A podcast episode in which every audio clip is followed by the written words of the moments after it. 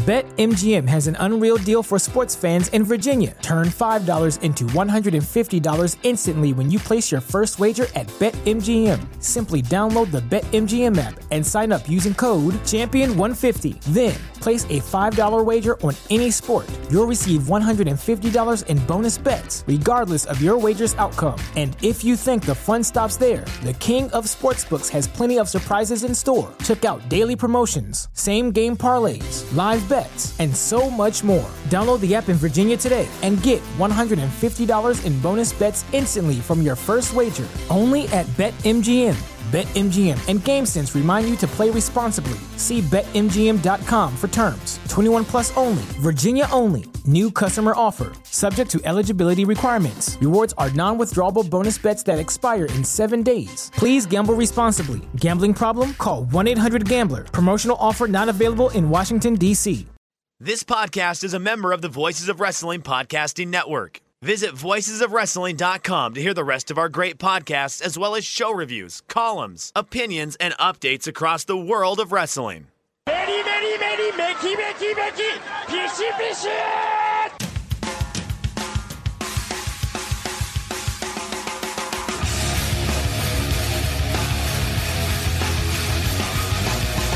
You are listening to the Voices of Wrestling podcast with your hosts, Joe Lanza X out and go listen to some boring podcast where they're, where they're afraid of their own shadow. Okay? Don't listen to Joe Lanza because Joe Lanza's not changing. and Rich Kraetsch. Give me a I name. Who delivers this guy in a big spot? Joe, don't yell at me. I like In, in the big spot, who delivers better than this guy? Stop yelling at me. I agree. And we are live here on the Voice of Wrestling flagship podcast. I'm Rich Kraetsch, alongside, as always, the man with a supple, supple neck, Mr. Joe Lanza. Joe, what's happening? How long we going to uh, stretch out the supple neck thing? I like that How one. I'm we- going with that one. I like it. Yeah, Well, you got mad. I kept saying the king of banter, so I changed it up. I went with the supple neck. it's true. You know, I I, I can't complain again. I mean, right. I- like, what do you want? What do you want me to call you? What do you want me to start the show off with? I'm not doing all of them, so I got to pick and choose. I could send you the list and you could do all of them. You could, do you have it? Do you have a master list somewhere? Well, I mean, now you know you're going to get one. I assume you just had it in your head, but if you have a master list somewhere, yeah, free, feel free. I could throw it in the, the uh, randomizer and, uh, and and and spit it out. It'll be it'll be a mystery to all of us what it'll be every single week. Oh, that's you know that'll work. Yeah, that'll work. yeah, we throw, could definitely throw them all in there. We can may- maybe it's a Google Docs. So you can add to it in the future and stuff. So Well, Cool. always adding new nicknames. right, yeah. So it, need, it needs to be a uh, it needs to be a fluid document. So we can we can always add stuff to it, spreadsheets, something like that. We'll figure I'll figure it out. But uh, That's I- a good uh that's a good hook for the listeners. They never know which one is coming either. exactly, yeah. Will you get your favorite nickname this week? right. We should do another tier where you can pick that that week's nickname. Absolutely. I mean, fifty you're, tier. You want to pick the nickname for Joe? Maybe even if you want to pick your own original one, fifty dollar tier. You're good. yeah. See, Not these bad. are money making opportunities. Not a bad idea. Here, here's the thing. if G one doesn't work out, if G one doesn't work out, we'll, we'll, we'll, that'll be our next idea. got to make up that income somehow. Now, listen, there will never be another new tier because then we have to go back and change everything. Yeah, and it's fucking annoying. that was the worst. we just got it done like maybe a month ago. We got everything else updated after after nine months of, of trying to figure out what the hell happened when we did the ten dollar. Yeah, we got it now. We got it now. But um, So you're locked in, ten dollars. You're locked in. I don't, I don't think we're ever uh, rolling out a new one. It's just too too exhausting, you know, because you roll out the new tier and then nobody on that tier can listen to any of the previous stuff. Yeah, it's just a yeah. That was a that was a disaster. So uh But so I was going to ask you a question to start off this show. I was I was going to ask you because uh, today the Patreon.com slash voice of the wrestling. indeed patreon.com slash voice of wrestling. We'll get plenty of pluggerooskies out of the way for that because there's a lot of really cool stuff coming up uh, over the next few months uh, over there at patreon.com uh, slash voices of wrestling, including our all out instant reaction, which again we will not be reviewing all out on this particular show. We did that for two hours until I think 2:15 a.m. Central Time. We were on there uh, almost as long as the actual show itself doing an all-out instant reaction show. One of the best audios that we uh, have ever done. I thought. I mean, that was just. Ex- I, I could barely talk, but I think we still got a lot in there. That was really, really extensive, really, really good uh, audio recap of uh, All Out. So that that happened uh, pretty close after the uh, show, but you can listen to that uh, at Patreon.com/slash Voice of Wrestling. Ten dollar tier for that one, but. Joe, the reason I I wanted to talk to you real quick, and so today the nurse went to Trader Joe's, and you're familiar with the Trader Joe's, correct? Yeah, no relation. No, yeah. So yeah, you and, and Trader Joe, no, nothing. Nothing. Okay, despite having the same first name, not related. Okay. Um, so she went to Trader Joe's and acquired numerous fall related things. They're in full fall swing there. I got I got fall harvest tea. She made fall harvest soup. Uh, I'm drinking fall beers. I'm I'm all and what I wanted to ask though, because I know the TLB is is is nothing if not a uh, a, a very pertinent decorator around the house. Ha- have you gone full fall at this point yet at the Lanza Yes. Estate? Okay. Now, how early did that happen? Um, what's today? Today's the ninth. Today is the 9th, yeah. probably sometime around the end of August. So, what, what are your thoughts on that? Because we had a little bit of a discussion of because because this you know she made Too this early. yeah because okay so that, that's exactly I, I agree because she made this this fall harvest soup today which is very good I, I like it it's a good it's it's got like kale and sweet potatoes and carrots and it's a very good soup it's a very very hearty soup uh, for the fall but one year she made it like the third week of August and I was like you can't make fall harvest soup in August it's like 95 degrees out I'm not eating soup when it's 95 degrees. It's not fall yet. It's like August 24th. Like, no, it's not fall. And I was kind of curious if, if that is something. Is that a It's- discussion you've had? Did, did you say, Brittany, this can't go up already? This is way too early. No, I, I let her do her thing, but um, you know, do I do I pick on her? Absolutely. Okay. It's too early. I mean, it's got to be after Labor Day. Right. So, so like, we're, we're talking like August 28th, we got like apple picking signs and like Yes. harvest season and like corn, like fake corn all over the place. Yeah. Back to school on the on the you know little chalkboard gimmick she had. Yeah, uh, all that. hmm Yeah. The corn, the cornucopias. Are you familiar with? Yeah, the uh, I'm very familiar with the cornucopia. Yeah. You, know, you like a nice cornucopia? Well, oh wow, that seems that seems real early for a cornucopia. Well, that's though, like right? yeah, because that's like a Thanksgiving thing. right. That seems a little like there's the, the good fall decoration is like you have like one piece of corn or something like that, or a, a, plaque that says harvest season or something on it. You know what I mean? Or fall harvest or or something like that. But a whole cornucopia that seems Do that voice again. No, no, Um, never gonna do that. In this home, we harvest love, like something like Oh that. Oh no, yeah, right, right. Written in that font. You know the font. I do. Oh Yeah. yeah. yeah, It's cursive. Harvest is in cursive, a very light Yeah. cursive font. Yeah. It's an off white. It's not white. It's like an off white. It's not No. quite beige. It's kind of just like a uh, an eggshell color. Maybe a cornucopia on there Yeah, somewhere. yeah. So I feel like it's too early for the cornucopia for sure. Many different kinds of gourds. Got of the gourds. Um, See, I think we're too early for gourd season too. I listen. There's like this bridge. I think we're in this like weird bridge right now where you can have some corns, you can have some some you know leaves and stuff, but you can't be going. I don't think it's gourd season yet. I mean, stop yelling at me. I agree. Yeah, that's I mean, this you know, yeah. um, I grow gourds and they're not even they're not even here yet. I couldn't even get them if I wanted to. I mean, honestly, I can live without any of this shit until October. I mean, you know, because even when October rolls around, you still got 31 days till Halloween, let alone Thanksgiving. And September in Texas, it's still like 110. That, So- And that was another question I was going to ask. It was like for us, like the last few days have been like you know seventy one degrees. So there's a little, there's some chill in the air. You know what I mean? You gotta. I had to find my hoodie the other day. Where the hell's my hoodie been? I haven't found that thing in you know five months or whatever. So I had to find the hoodie. And, and like I kind of get it. I kind of get if you're like ah, you know what? Let's get the corn out there. Let's get the leaves out there. It's you can feel it in the air. It's getting darker a little bit earlier. Football, you know, high school football's off and running or whatever. And you know it's a little chilly at night and the windows can be open a little bit longer. But like, yeah, you're still dealing with like ungodly heat. Like, I, I don't know if I can get in gourd season when it's 110 degrees. That that seems like a bridge too far. It's so fucking hot. It's so hot. Yeah, it's still, I don't go outside during the day hot. Yeah, no need for that. So yeah, that that just and then you walk in this house and you know, you know, you feel like a pilgrim. So it doesn't, it, you know, yeah, it doesn't. No, but I look, I let her do her thing. She, you know, It's a good looking house. Hey, I, I've seen the pictures. It's a, it's a nice, you know, it's a nice place to come home to. So I got four TVs. What am I supposed to say? You know, Right, I, right, exactly. she, she can't put up a "We Harvest Love" in especially this, this Sunday when you're you're gonna wear those three uh, those four TVs out. So yeah, you better just let her do I mean, whatever she wants. I know. today. I've been getting a lot of practice in with the baseball and the college football, so I got the remote situation all figured out because that was a nightmare. So you know, I'm all I'm ready for Sunday. Absolutely. You know, that's the uh, that's the main event for the four TVs. So, um, you know, so the ball's in her court. I got the four TVs now, so she she's got free reign to do whatever she wants. I really can't fucking you know. I can't veto. How can I veto anything at this point? Oh God, no, I no, co- no. It's also it, she lives with you too, so I mean, it's like you know. Well, you know, that's uh I resemble that remark. But she yeah, right. You know, I commandeered an entire room and and you know made it look like a Buffalo Wild Wings. How can I tell her?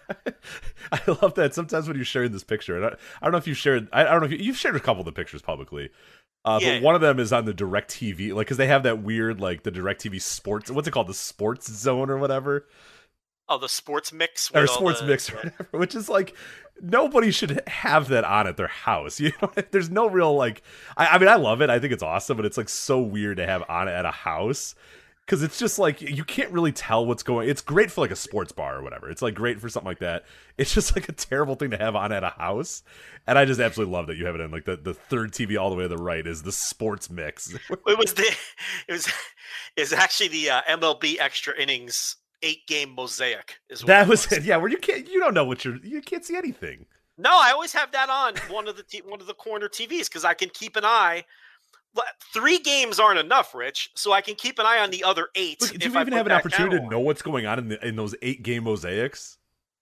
Yeah, they've got the score on them. But there's just like guys running around. There's just like pitching changes happening. There's managers Yeah, walking. There's just too much going on. Like, eight games. You gotta know what's going on when you got money on half of them. So you gotta have them all on. well, and that's not. Uh, yeah, I, I guess in in that case, you're right. You're right because You know, most and I'm, normal I'm, humans do not watch eight games at once. But I guess for for certain people, um, I'm live betting, so I gotta know certainly what's an happening. appeal. Certainly an appeal to watching all eight games at the same time. So Yeah. So point here is, I took over a room in the house and turned it into a Buffalo Wild Wings. I can't say no to a pumpkin being a couple weeks early on the dining room table. You know what I'm saying? absolutely. Like it's you know, y- some battles you can't fight, so you just uh, you let her go crazy. So uh, yeah, she went shopping. She went out to this past you know what was it this past weekend? I guess went to all those dopey stores, uh, Dollar General and uh, uh, all the craft stores, all those gimmicks too, and came back with fucking bags full you of. guys have Hobby shit. Lobbies uh, around. you? Hobby Lobby, Yeah, that's the yeah, one. that's the one. She, I, I could tell she does Yeah. some damage at Hobby Lobby for sure. Yeah, she watches the YouTube videos of. Uh, do did you did you even know this exists? I don't. there's like a to. whole there's a whole YouTube culture of Hobby Lobby, Dollar General, like all those genre of stores, like uh, deal hunting. Oh, you, okay. You know what? You know what? Actually, what's actually interesting is somebody the other day, um, was talking that we had a barbecue at, at our house, and like you know, a bunch of my friends were talking, and, and somebody said that there's Aldi deal hunters. Ah, yeah. So because you, know how every yeah, and that, and this is when I I became aware of all these deal hunter things because that's a whole industry now, which is an awesome industry that we need to get into because it sounds like pretty damn easy, uh, to be honest. But you being a famous cheapskate. Yeah, you would love sounds fantastic. Yeah. Well, so no, no. What was so what the Aldi one is, and and our you're I, how familiar are you with Aldi? I know you're a, you're a man of, of of great riches, so probably not.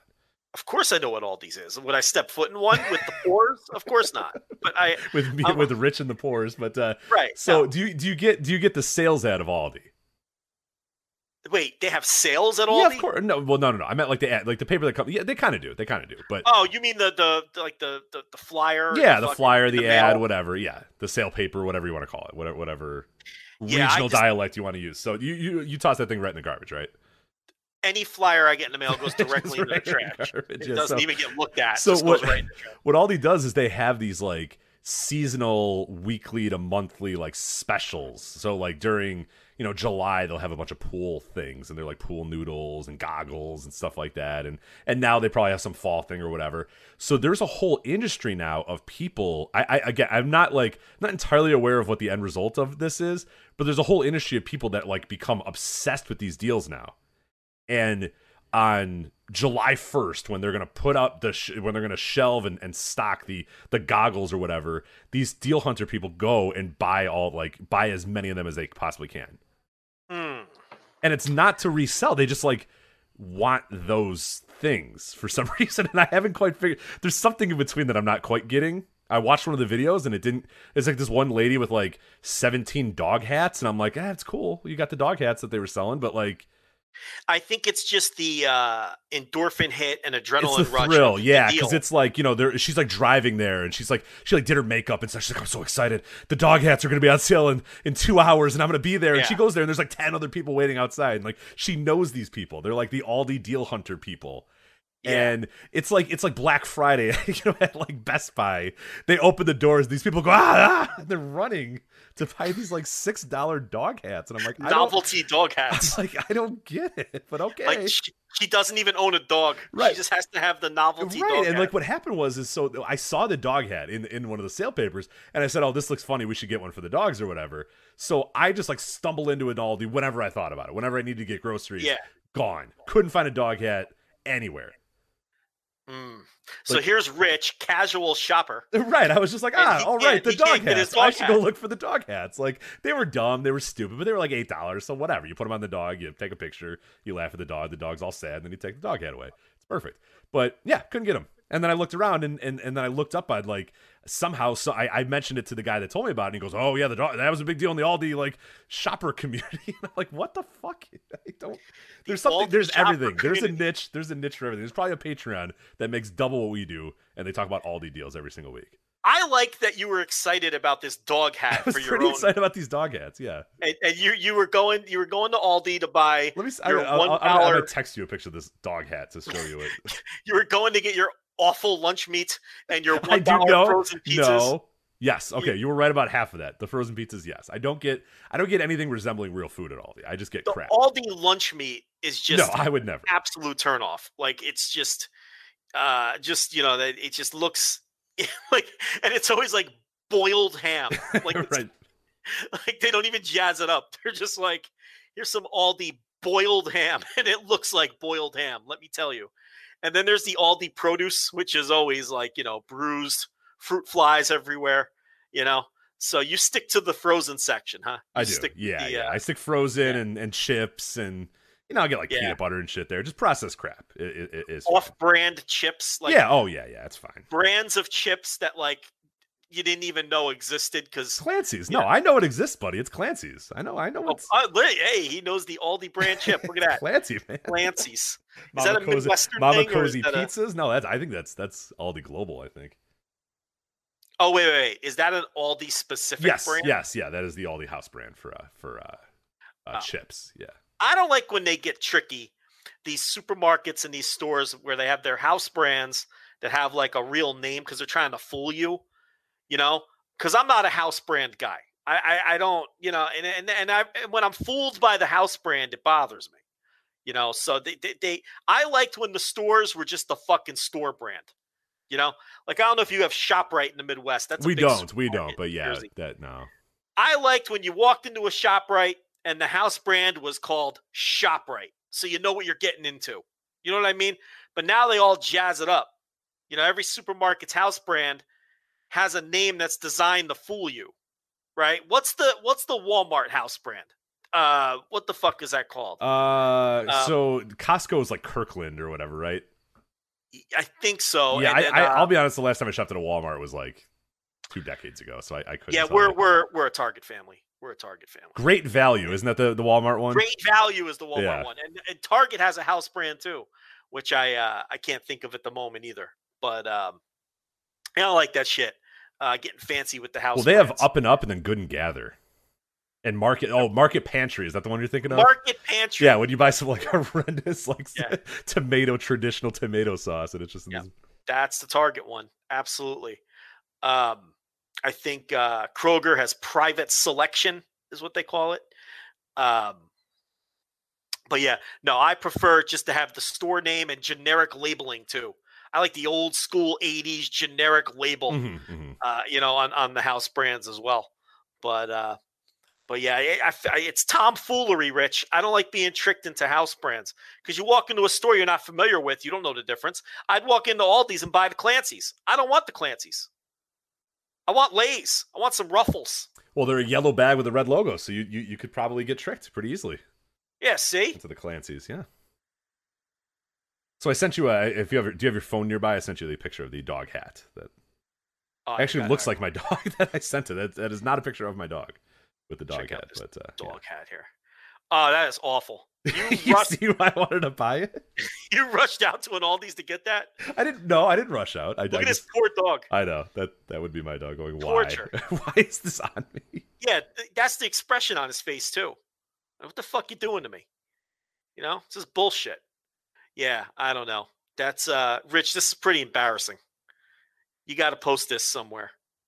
Um and embarrass yourself. This is this is humiliating.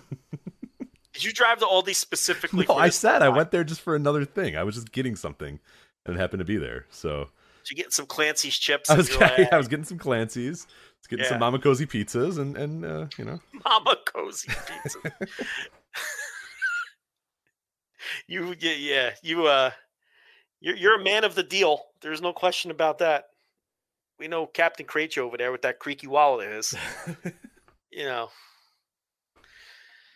You make a solid wage. I don't understand it. well, I got to pay for these extravagant vacations somehow. So Um, oh, now the other dog has the hat on too. these are neither of my dogs. This is just another dog I sent you. Yeah, this isn't your dog. what is this? Dog? No, this is just an a even more miserable dog than the first dog.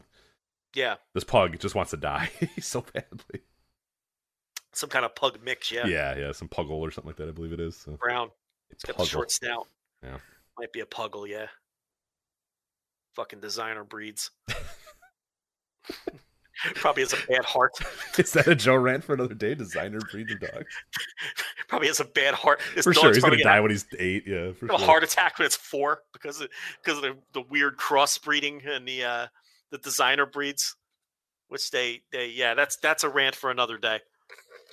That's a return of uh yeah, I don't know what what what there used to be Joe's rants or what was the what was the the gimmick you had? We're in a lab creating dog breeds. I don't know how I feel about that. You know, mixing and matching, seeing what looks cool when you mix them together, sacrificing the ones that come out ugly. I know what they're doing. I don't trust it. Go on. Are you done?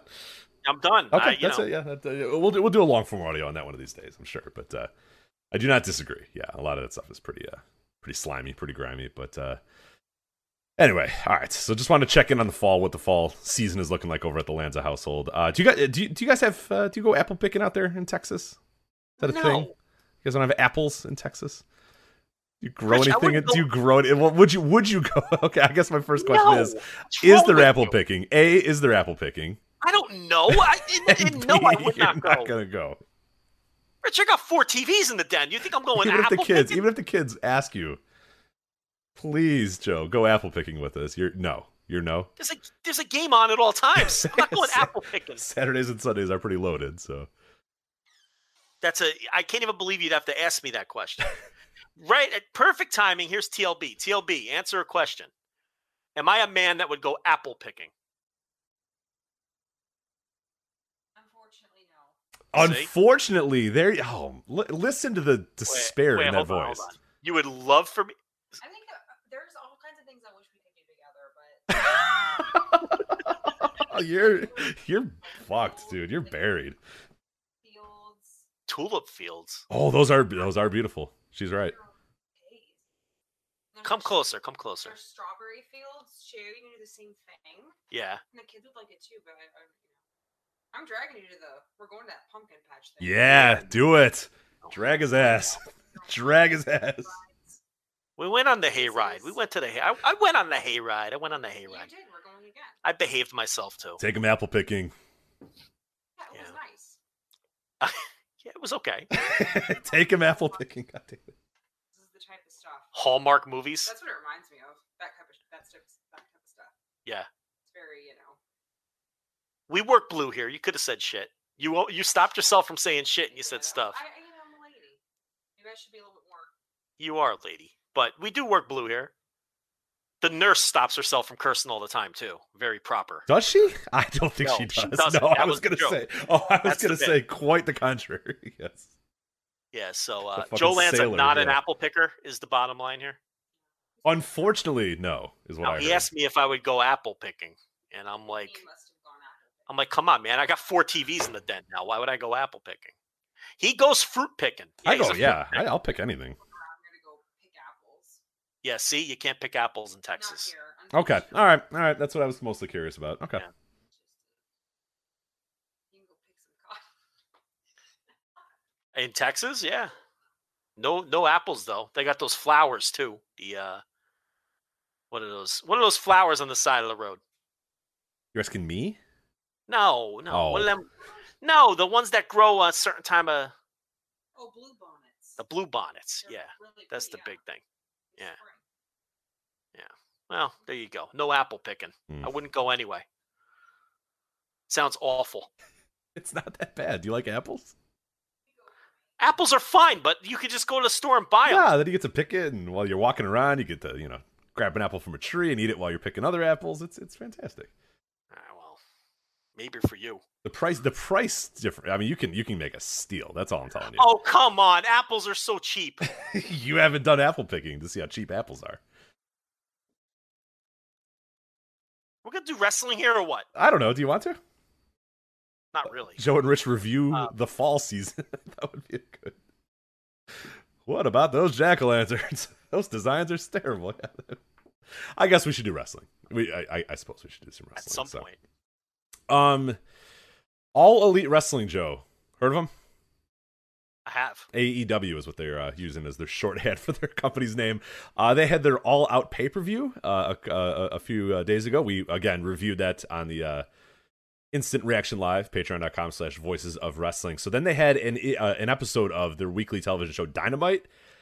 Uh, and Joe, it uh, was pretty damn good. 0.52 in the 18 to 49 demographic. 681,000 people watched it, increased 26% uh, overall viewership. And the 18 to 49 demo was up 40.5% from last week's show. 40.5% the 18 to 49 demo from last week's uh, go home show uh, before All Out. And the, the news that a lot of people are talking about, we'll talk about a little bit here. You probably talked about extensively on the Thursday tier reviews, also up at patreon.com slash voices of wrestling, is that Dynamite narrowly edged Raw in the key 18 to 49 demo, averaging 678,000 viewers, 0.52 as we said. Uh, in the demo, uh, that was that was so that was Raw. Raw was eight hundred seventy eight thousand in the demo, 0.52. Dynamite, as I said, six hundred eighty one thousand. 0.52 in the 18 to 49 demo. So uh, we had, we had long question. I think you maybe asked me this at the beginning of the year. When would the time come where Dynamite passed Raw in the 18 to 49 demo? And I was probably, I don't know what I probably said end of the year. I said maybe not this year. They fucking did it. September 8th, 2021. They did it. Yeah, I don't remember what we said either, but why don't we just say that we got it right? I'm gonna, yeah. You know what? Let's go with it. I I, I think I correctly predicted the second week of September, if you remember correctly. So, um, the tape exists somewhere, but yeah. So I mean, I, I think one of the questions was one million viewers, and, and I was maybe a little bit more. I was like, yeah, they can do one million. I did not think they would pass Raw in the demo. I still don't know about passing either Raw or SmackDown in overall viewership. That might be still a little too far well, away right now. SmackDown, SmackDown for SmackDown is not going to happen. That's just Yeah. th- th- that's just It- apples to oranges really between network TV and and, and broadcast. So that's that's probably not going to happen. But as far as Raw, I mean, I guess we've cleared many hurdles now. We're we're consistently near a million or at a million or a little bit above a million. We're clearing Raw now in, in 18 to 49. I, I mean, I guess yeah. I guess the next thing is I don't know. I don't know what the next thing is. It's it's incredible though. They are on a hell of a run right now, and it doesn't really show any signs of slowing down. But yeah, what do you make of of, of this uh, this slight edge of Raw uh, this week for for Dynamite? Well, I mean, it's a perfect storm. You're coming off the pay per view. You've got Bryan Danielson on the show for the first time. You've got Adam Cole on the show for the first time. They're not going to maintain these kind of numbers moving forward. Uh, maybe the Arthur Ashe show, if they really uh, load that one up, can do something in the same neighborhood. But here's the thing: what it tells you now is that um, I, I think Raw is going to this isn't going to be a consistent thing where it's beating Raw. This was a special week. Um, Raw is going to beat Dynamite most weeks, but Dynamite has now reached a point where when they have a big show, they can beat Raw. And that's less than two years into the run, which is incredible. I don't think even the most optimistic observers thought that in under two years, Dynamite would beat Raw for the first time in in in the demo. Um, total viewers They're still, you know, 500,000 off. Um, you know, eh, Monday Night Football's coming. I- still don't think they're going to catch them in total view because what do they have on the horizon? What episode of Dynamite can do significantly more than the 1.3 million they did this week? Right. It would have to take just just continual increases, like little by little increases, which that usually takes some time. It's it, like like you're saying, there's not something that overnight's going to happen, and all of a sudden 500,000 people are going to start watching the show that weren't watching it before. I mean, little by little, can you raise that up? Maybe, but like I still think that we're we're looking at a long time. I mean, that's that's like to me substantial growth if that happens anytime soon. No, because it's let's say Arthur Ashe is a is a loaded lineup and they can do better than they did this week, which I don't think they can. And that one does 1.4 or even 1.5 million, which is extremely optimistic. Um, Raw going up against the NFL, I mean, I suppose it could drop down to those levels. I, I just I, I I don't I don't see a scenario where they're going to catch them in total viewers in the immediate future. Uh, the demo every now and then, sure, but I don't think if people think that this is just going to be the norm now and they're going to be neck and neck, I don't think that's the case. No, no, think I, I agree. I agree. yeah, Raw's going to win most weeks, and when you have a special week, I think AEW. But look, um, they are super hot right now, and you know if they have really hot programs moving forward, I mean, who knows? Um, you know, Raw and SmackDown have held up pretty well after uh, SummerSlam, and even with that being the case, AEW was able to catch them this week and um, you know barely catch them. I mean, within the margin of error, catch them. It's not even like they they thrashed them. I mean, they barely caught them. Um, and SmackDown has held up especially well. I mean, not a lot of people are talking about that, but SmackDown has held up especially well post SummerSlam. So here's the bottom line, though. It's like it doesn't mean anything. It really means nothing whether Raw or Dynamite wins on a week in, week out basis against one another, other than perception. Um, both of these promotions are set to get monster deals in the next round. Uh, you know, Oh, will re- wrestling's killing it. Wrestling is is for for all the you know wrestling is less popular than it's ever been and that sort of stuff. Which you know maybe in the grand scheme of things it is less popular. Look at the ratings. I mean it is. Bl- I mean any everything but football. It's dominating. It's killing. Yeah, yeah. And you know, you look at Dynamite last night. I mean, it wasn't even close. I mean, they just destroyed everything in the 18 to 49. The utter destruction in the male. Oh, I was I, I have that circled. I was going to talk about the males eighteen to forty nine. 0.75 for dynamite. If you look at that chart, if you go look at the chart, I mean, it is not even in the, in the same stratosphere as any other show on Wednesdays. It's unbelievable how many men 18 and 49 are watching Dynamite, up 34% from where it was last week as well. But that, that number is insane. Raw did a 0.61, so still pretty good in males 18 to 49, but Dynamite 0.75 uh, for males 18 to 49 is, is just absolutely nuts. The next closest show was like a point two.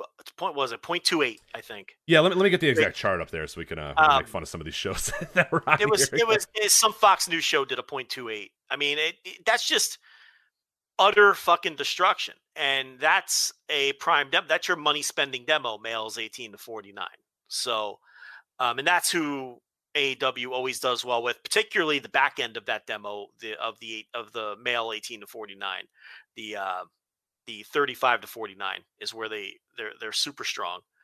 Um, you know, if they can get the women up and they could draw some of these over 50s, now you're talking when it comes to total viewers. But WWE, Raw has such an edge with those over 50s that that's where it's going to be tricky to catch them in total viewers. I think the day is going to come. I just don't think it's coming imminently. Yeah, and I, I think that's a fair way to assess it. I, I I think I mean it's a cool little number. It's a cool thing that happened, and you always have to start somewhere. You know what I mean? You always have to have that first time you beat you know them in, in, in either overall viewership or in key demos or whatever. So there's always going to be that moment, and they're always going to have that. But yeah, like you Look, said, it's notable. It's a big deal. for sure, I it's mean, huge. I mean, they're two years in, man. This is not uh, less than two years in. Yeah, I mean And it's it's pretty nuts. Like I, I don't think if if I honestly there's no way, and I'm sure we probably sat down, I'm sure we talked about this. even when they started. And I don't think e- either of us would have had any dreams of them getting this high this quick. I, you know, I, I just don't. I, I really, truly don't. Especially, I mean, fuck, go back to December 2019, where you and I are like, I don't know, man. I don't know if the show's gonna. I don't know what this thing is. I don't know what they're doing here. I don't know if it's gonna work. Like that's where we were, eh, you know. And it all kind of January 2020, it kind of all changed, and obviously through the pandemic, it was like, fuck. I, I mean, they're on a good path, but man, this pandemic, and they just blew through it, no problem, kept going, kept going, kept going, and now they're just riding this high, man. And it's it's it, no, I mean, there's just no sign of it slowing down right now. I mean, who knows? Who knows what's going to happen in a year's time, a two years time, uh, three, five, whatever. But like, yeah, right now it looks like they're just they're riding this high, and and, and it looks like they're just going to keep it going. So it, it's it's pretty awesome to watch.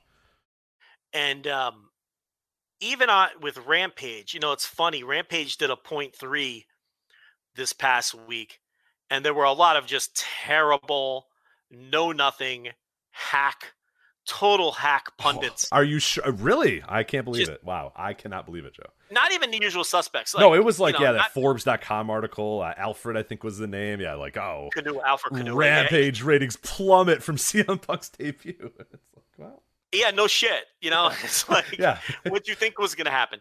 Right. Um, Pro Bowl ratings uh, less than Super Bowl. NFL in crisis mode. You know what I mean? Like, yeah, exactly. And it's like there were others as well, and a lot of these sites um, just don't know what they're talking about. I mean, you know, besides the fact that that, that the Punk number was, everyone understands that was a complete anomaly because it was the biggest.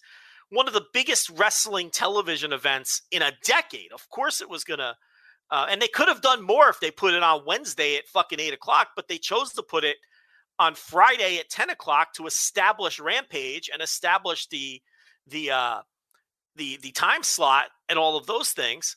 And of course, eh, the numbers were going to drop from there. But the awful analysis that you know that we're seeing in, in some of these outlets that the Rampage numbers are plummeting. They did a point three this past week. And Rich, you know this because you were in on the conversation that we had with you know the big seat in AEW, and and and at the time when Dynamite was running those Friday night Dynamites and doing like 0.18 or 0.2s and 0.18s or whatnot, and internally at Turner, they were pleased with those Dynamites during the NBA playoffs that were airing on Fridays that were doing 0.2s. Turner was pleased with that, and we had they, they got that for a recap show. They got that for a recap show last week. You know, at 11 p.m. but but my my point here is we we we had that conversation, and I and I and I did my own independent research to make sure you know that they weren't just feeding the spin. And you know, I remember saying, and I, I went back and looked this up, and I and I wrote an article behind the paywall as well uh, when it came to projecting out the Rampage ratings. I wrote it back in June. And uh, if you're a paying subscriber, you should go back and read that because it'd be very insightful to read now, now that Rampage has started. I remember saying after studying the numbers and and hearing out uh, Turner's expectations, my, and I looked this up in my article. I said I think you guys can do seven hundred thousand and 0.25s on a weekend week out basis. And you remember, it was kind of like, oh, that'd be great, but we're not sure we can do that. You know what I mean? It was like, and they're they did a point three this past week, and people are acting like the world is caving in. That's an incredible number for Friday at 10 o'clock. And uh, I, I you know, and and we, I, I remember saying too, I was like, I think on loaded weeks, and this is before Rampage started, I think you guys can touch point three. And it wasn't like they said that's absurd. We can't do that. But it definitely wasn't. Oh, kind yeah, of like a ah, yeah, we'll see sort of sort of reaction. Yeah. yeah. like ah, maybe, yeah, who knows? yeah, but it's like like embarrassed, you know, you know that that like I don't uh, maybe you know, kind of like apprehensive to to agree with that number. But my thought, yeah, but my thought pattern on that was with that second hour of Dynamite from eleven to twelve, dragging down the averages. I figured with Rampage only being an hour on a big week, they could touch point three. And on a common week, I and I still believe that my I'm sticking with my projection that the settle point is going to be roughly 700,000 and 0.25 For on sure. a week in, week out basis for Rampage. And I think that's a massive success for that. I don't think, I know that's a massive success and for and, and I'll be honest, I could see that number definitely rising as we get closer to the fall and the winter months or whatever. When when I, I mean I don't know about other people, but I'm way less. I, I don't go out much in, in the fall and the winter, you know, especially on Fridays or whatever, because it's like the weather kind of stinks. It's kind of a pain in the ass. Like I do a lot of TV watching on Friday nights. In the in the summer, I'm always going. So I'm doing somewhere. I'm going something. I'm walking around. I'm outside. I'm doing whatever. You know, come in the fall and the winter, I just fucking stay home on a Friday. Usually, I'm not doing anything, especially during a pandemic or whatever. So, uh, yeah, I mean, I, I I don't think it's unrealistic that we probably. I mean, like you said, the punk is an anomaly, but but yeah, moving forward, I could see that number continuing to to to, to impress people and and and, and be shocking uh, every single week, especially come fall and, and winter. I mean, they're doing all this in the midst of the summer, in like the middle of the summer, you, you know, which is is always a tough time for TV ratings, especially on a freaking Friday night. So yeah, it, it, is certainly uh, uh, pretty I- amazing. Listen, I, I think, I think the Rampage number is going to drop more. I mean, because now we're going into week five. Um, so, and, and then you're going to see more horrendous takes. But, you know, and you know, I wouldn't start worrying about the Rampage number until they're until or unless they're in the high teens or the low twos on a week in week out basis. Now you're talking, eh, these are okay numbers, but they're nothing special. But if they're like 0.25 or above, I mean, th- that's such a win for that time slot. I mean, it really is. Um, you know, you go back and look at old charts on Friday night, and you can never, you can't find TBS or TNT shows on Friday night at 10 that ever even chart in the top 50. Now they have a show that's like competing for number one on Friday nights from the 10 p.m. slot. I mean, you go look at those Friday charts, the other shows that are in the top 10 are all on in prime time. This is on it after prime time at 10 p.m. and it's competing for number one on a week in, week out basis. So they have to be thrilled with Rampage. Rampage is killing it, and we'll see where it settles. I already told you where I think it will. And, um, you know, Dynamite seems to set some kind of new record of some kind every week. I mean, it's just so, yeah, they're on fire.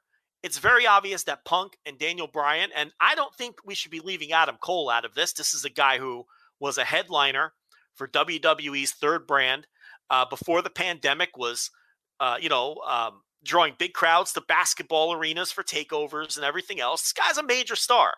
Uh, he's not a major star on the level of Punk and Bryan Danielson, but he's a major star nonetheless. And he's a huge and and to their fan base, the perception is that he's a major star. Uh, so uh, that's important too. And you know, so you don't want to leave him out. And this is a huge injection of talent. They've got a million fresh matches on the table. Everything feels exciting. Everything feels hot. We talked last week about how I thought they needed a killer top to bottom pay per view because they haven't had one in a long time.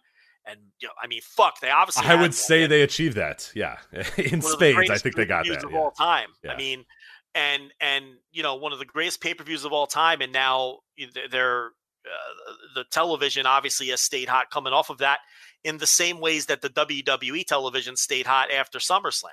So, uh, like you said before, all of wrestling is doing very well. You got game changers selling out no matter what city they go in. If you really want to go down card uh, to the independent level, uh, you know, PWG's back and they're selling out all their shows in 10 minutes again.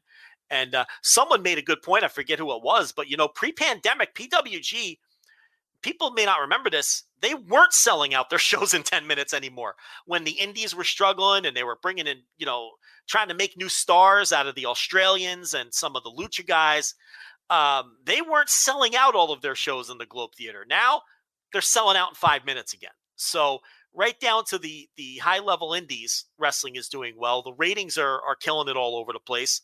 And uh, Dynamite is to the point in under two years where they're able to beat Raw with a great week. So, I mean, you know, what more needs to be said? AEW is is is on fire, and there's really no end to this in sight. The Arthur Ashe is going to be a huge show, and um, yeah, I mean, they just uh, it, it just they have incredible positive momentum right now, and it's really an exciting time. Shit is real exciting right now. And if you are a wrestler in WWE, I don't know how you see what's going on in AEW and not want to be a part of it.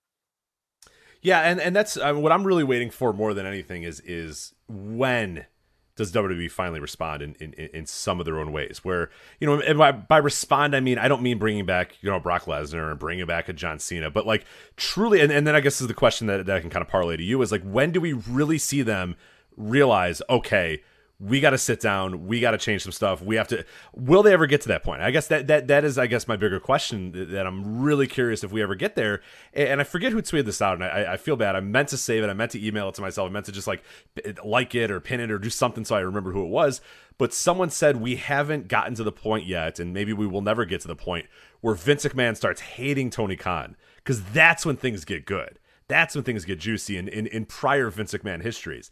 A lot of times throughout the history of Vince McMahon, like he'll he'll yeah, you know, some competition, ah, yeah, yeah, whatever, whatever, whatever. But when he starts really disliking a guy and thinking, oh, you're trying to ruin the family business, you're trying to put me out of business, that is historically when things really got good in that company. And then things he would strip things down or break things down or change the TV or do this or fire this guy or hire this guy, do all that sort of stuff. And like I, I guess my bigger question about that is is are we post that with Vince McMahon? Are we post that with WWE where they truly do not and maybe should not care what AEW does?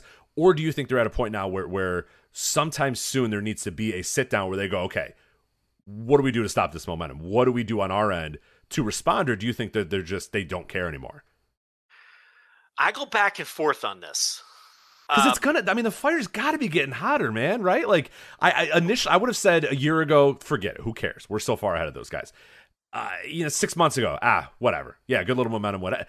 Man, this week, after the week that they just had, after the pay per view they just had, after the signings they just made, and, and all the comments that have come out, and everything that's coming out, and and and we'll talk about the Kevin Owens thing in a little bit. Like, there's got to be a, there's got to be. I don't, I don't want to say fire, but there's got to be something going on there. It, has got to be something that gets mentioned in a meeting or brought up or discussed or said under its breath or said.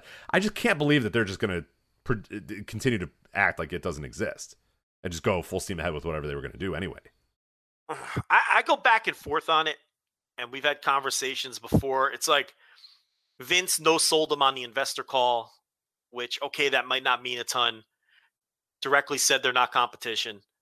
Nick Khan constantly no sells them, and we all know his at least his public stance. You know, the horse blinder uh, analogy is the one that he always makes. I'm not worried about them. I'm worried about us. I'm worried about what deal we can get. He comes across credible to me when he says that. I don't know how much I trust Vince when he says that because we all know Vince is Vince. Yeah, we know Vince. And we know that he thinks this is his business and he's dominated it for so long. He beat everybody, he won all the wars. Here come these guys. He's I could totally see him thinking that okay, this guy's gonna flame out. Um, he's you know, but at the same time, he has to understand that these are billionaires, you know, many times over who can buy and sell Vince on a whim if they had to. So there's that's kind of the difference between these people, the Khans, and some of the other competitors that he's beaten over the years. Although I guess you could say the same for Ted Turner, but there was all kinds of corporate uh, stuff in between. It wasn't Ted Turner's right. Personal... Despite what the WWE narrative is, it wasn't Ted Turner yeah. sitting down every single week and saying, "Oh, what can we do to destroy World Wrestling Federation?" Like, no, it was yeah, it was a corporate company. Yeah, yeah, many, it, many it, layers, many, many levels, many, many things. Yeah.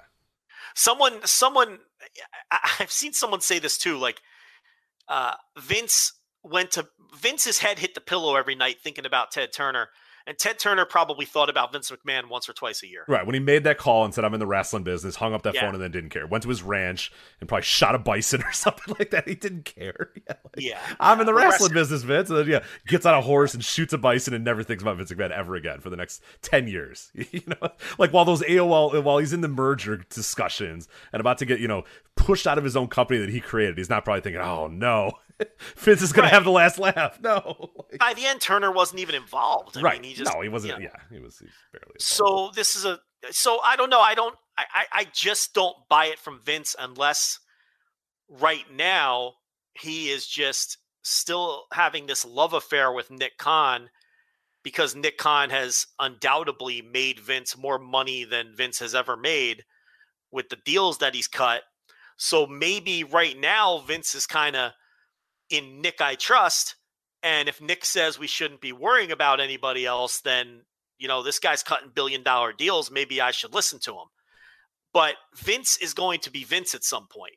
And all of these little things, getting beat head to head in New York, uh, Raw losing to Dynamite on 9 8 21, the uh, you know Raw uh, WWE losing out on free agents over and over and over, whether it's uh, you know Bryan Danielson and Adam Cole, these were both gigantic L's. Yeah, I, they, probably, these are guys they were in the room with. It's not like when yes. when you sign whoever and or, or, Ruby Soho. I don't think he's losing sleep over Ruby Soho. He no, let her he go. Her. He doesn't and, care. He doesn't care. And, he doesn't want her. He wanted Daniel Bryan. He wanted Adam Cole. He maybe wanted CM Punk. I have no idea. He's gonna well, want to keep Punk, Kevin Owens, and he's probably gonna lose him too. It, like, yes. yeah. With Punk, I'm sure they made a call or two, but deep down they knew he hated them and wasn't sure. coming right, back. Right, right, right, right. But but Danielson and Cole, they made them offers and pitches and and brought him in the room and lost. They both went to the other guy. And all of these little things that really are are maybe minor embarrassments independently are adding up. And Vince is going to be Vince at some point. That's I what think. I, yeah, that, that's what I mean. And, and, you can even go back into you know the TNA days. A lot of the like quote unquote big signings from TNA, uh, with the exception maybe of Christian Cage, like most other ones were guys that Vince was done with. He released. He released a Mick Foley. He released a Booker T. You know what I mean? Like those guys were kind of done in the company. Whether they asked for their release or whatever, it wasn't like he was sitting in the room negotiating with those guys versus those. He did that with Bryan Danielson. He did that with Adam Cole. He was in the room with his pitch, put everything down, did everything that he, he wanted to do, gave the guys the plans, gave the guys whatever, and they went to the other team. And that doesn't happen to Vince McMahon very often at all. You know, there you can name on one hand guys that sat down, heard the pitch of Vince McMahon and whatever the top competitor was, and decided that they were going to go elsewhere. That just doesn't happen very often. And Danielson's whole family still works there. Yes, his father-in-law, his wife, his sister-in-law, like everybody else. Yes. You know, so the, these are all um, embarrassing L's, which all add up to you know, the, it, you know, the public perception is they're getting shit on every 10 minutes. And, you know, Nick Khan can keep my dad, saying it. My dad asked me about that. He said, uh, I told him, oh, uh, uh Ryan Daniel or Daniel Bryan, because he, he watches Total Bellas with my mom or whatever, so, or Total Divas or whatever. And uh, I, I, said, oh, Daniel Bryan signed there too. And he goes, ah, Punk and Daniel Bryan? I went, yeah. And he goes, ah, Vince McMahon's got to be fucking pissed. And I said, yeah, probably. I don't know. Like, he goes, good. Fuck that guy. And I was like, all right, I don't know why dad hates Vince McMahon. But uh, yeah, he was just like, oh, he must be shaking in his boots a little bit. And I'm like, I guess, yeah. But I mean, that's the perception of my dad. You know what I mean? Like, yeah, that, yeah. That's got to be a lot of people. Man thinking, on the street. Yeah, that's man yeah, that's got yeah, not a, a uh, astute uh, wrestling uh, analyst thinking, oh man, it's kind of weird that all these guys are, are leaving and going elsewhere. And there's more coming. I mean, and if you believe it, and I and I believe it a little bit too with you know you know the Mat Men podcast and Andrew and those guys who who have very good. I mean, they've hit on pretty much every big time story they've talked about they're the ones that always report, oh, you know, NBC is kind of like, eh, what's going on here? Fox saying, hey, what's going on here? Like, I believe those guys because they've been right about a lot of things as well. But, um, yeah, it's like, I, you know, at what point does that get into a memo? At what time does that get into an email? And at what well, time does Vince have to kind of respond to it when a guy calls him and says, hey, what's going on with this thing? What's going on? Why, why is this guy on this TV? Well, I think Nick Khan and Vince McMahon if they're being genuine in that they in their you know no selling of AEW, they'll have to begin to care as we inch closer to contract time, and some of these network partners play hardball with them and say, "Well, we have a viable alternative we can talk to if we can't agree on a number with you." I mean, at that point, you have to start caring whether you're, uh, you know, claims that you don't care are true or not, at that point they you, you have to care because now it's affecting. You know, maybe they thought AEW would just cruise along, you know, doing their nine hundred thousand viewers and you know, uh, and and and and cutting their little forty five million dollar a year television deals and but but now we're seeing and it's happening very quickly um, that this is uh, you know real legitimate competition for the um, you know not in the revenue end of course because it's not even fucking close it's not even in the same universe but in terms of the market share you know the the, the television rating share and and ticket sales and those things they're cutting in now to a to a significant degree you know?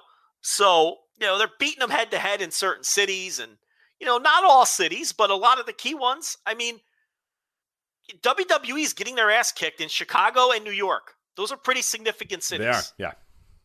okay? Uh, they're still winning in other places like uh, you know i think they they won head to head they won in houston. Um, you know and there's some other cities as well where where they've gone head to head and and and and done better at least uh, areas of the country or whatnot. But you know so you've got dynamite beating raw this week. You've got them beating them head to head in ticket sales in major cities. You've got a pay-per-view that may have done double what any of their other pay-per-views have done to this point. You're winning free agent battles with gigantic stars.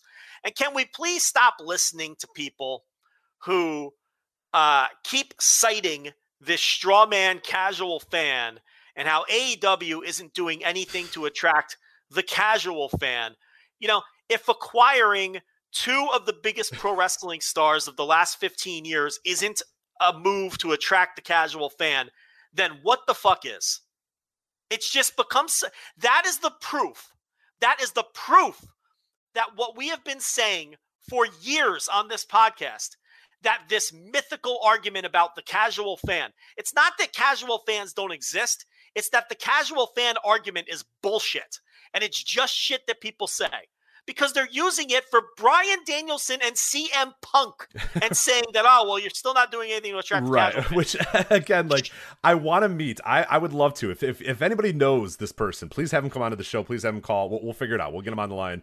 I want to know the person that says, ah, I casually enjoy professional. I casually enjoy sports entertainment, Joe. I am casual sports entertainment guy. I'm Joe Yeah. Sports Entertainment. And he flips over onto Rampage on Friday night and sees a sold out United Center screaming and jumping up and down and going nuts on CM Punk's every single word and goes, Nah, this isn't for me. I'm not watching Or, this. You know? or go a step further. I want to meet this alleged casual fan who doesn't know who CM Punk is. right, right, right.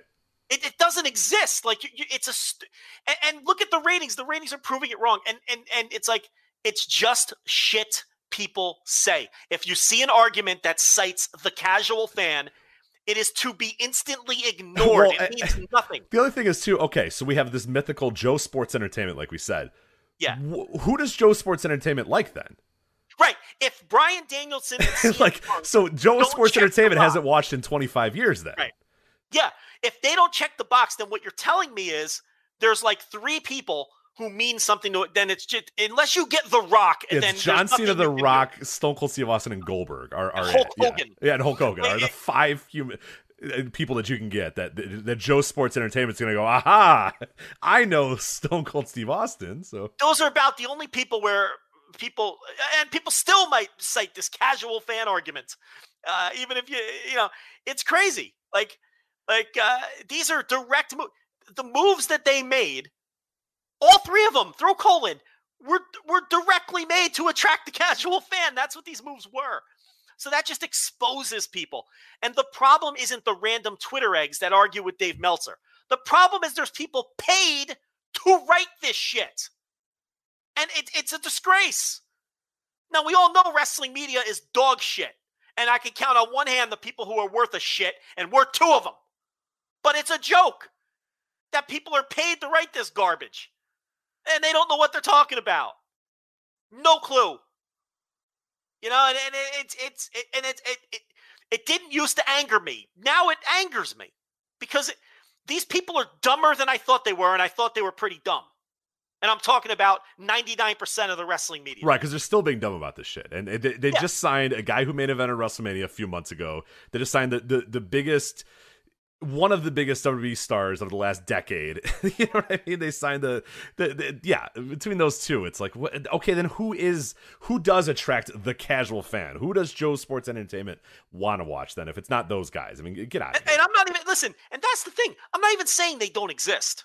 I'm saying the way the argument is applied is bullshit, and and and they're making up casual fans that don't exist. Do you understand the discrepancy I'm making here? Like, I understand that that it's nuanced. Uh, obviously, there's casual wrestling fans. I, you know, that's not. I'm not.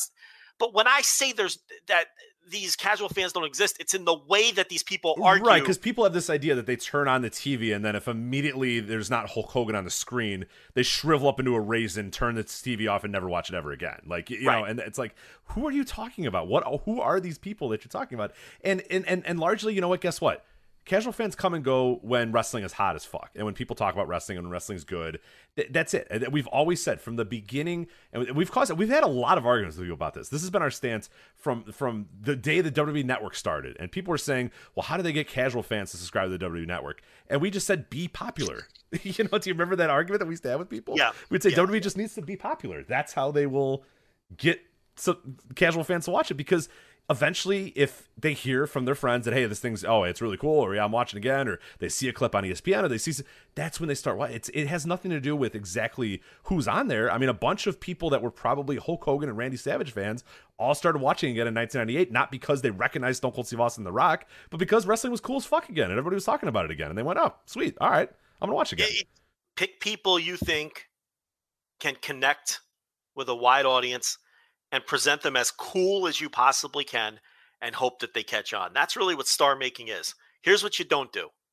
You don't take Bianca Belair and have her fall for a fake handshake and lose in eight seconds. That's not how you make someone cool. There's nothing cool about that. And you can sit here and tell me there about the great story being told and everything else. That's not how you make someone come across as cool and like a star.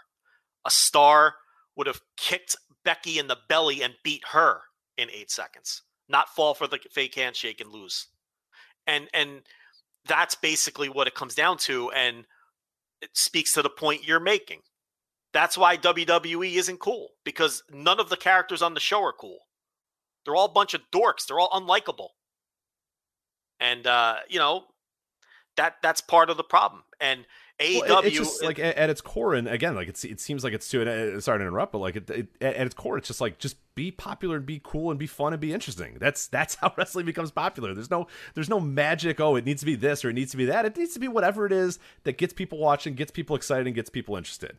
You know, that's it. That's it. And and there's no mythical way to do it. It just kind of sometimes happens. You know.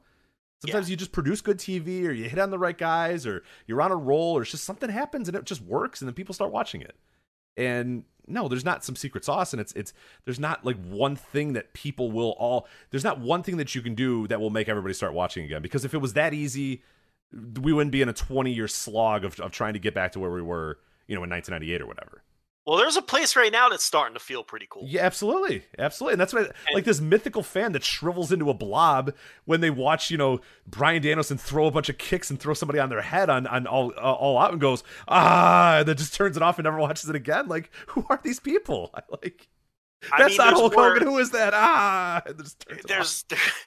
there's Like, more people. Why are the fans yelling? I don't understand anything. I must never watch again. Ah, like you know, like, everyone's cheering and everyone's going nuts. Ah, I don't know the story. Ah, like who are these Yeah, people? yeah. Like, like really, I, if you know one of these people, please have him come out of the show. I'd love to talk Ah. to man who turns into blob.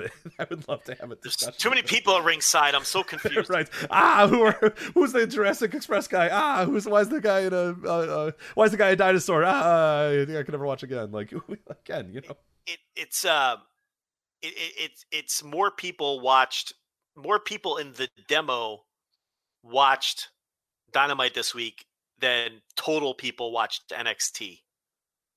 I mean, think about that.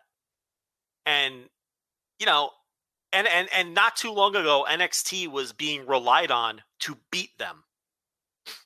you know, and it's like what's the difference? I mean, NXT does anything on NXT feel cool or hot or exciting? No, and it Uh, hasn't Index, for a long time. Uh, Index is getting married next week, Joe. So Well, speak that's for probably yourself. gonna speak for yourself. That number's number. gonna that's gonna pop a big number, man. It's gonna pop a good number by their standards For sure. Someone's going into cake. Uh, Dex. Okay. Yeah. So we know what's gonna happen, right? So someone's going into the cake.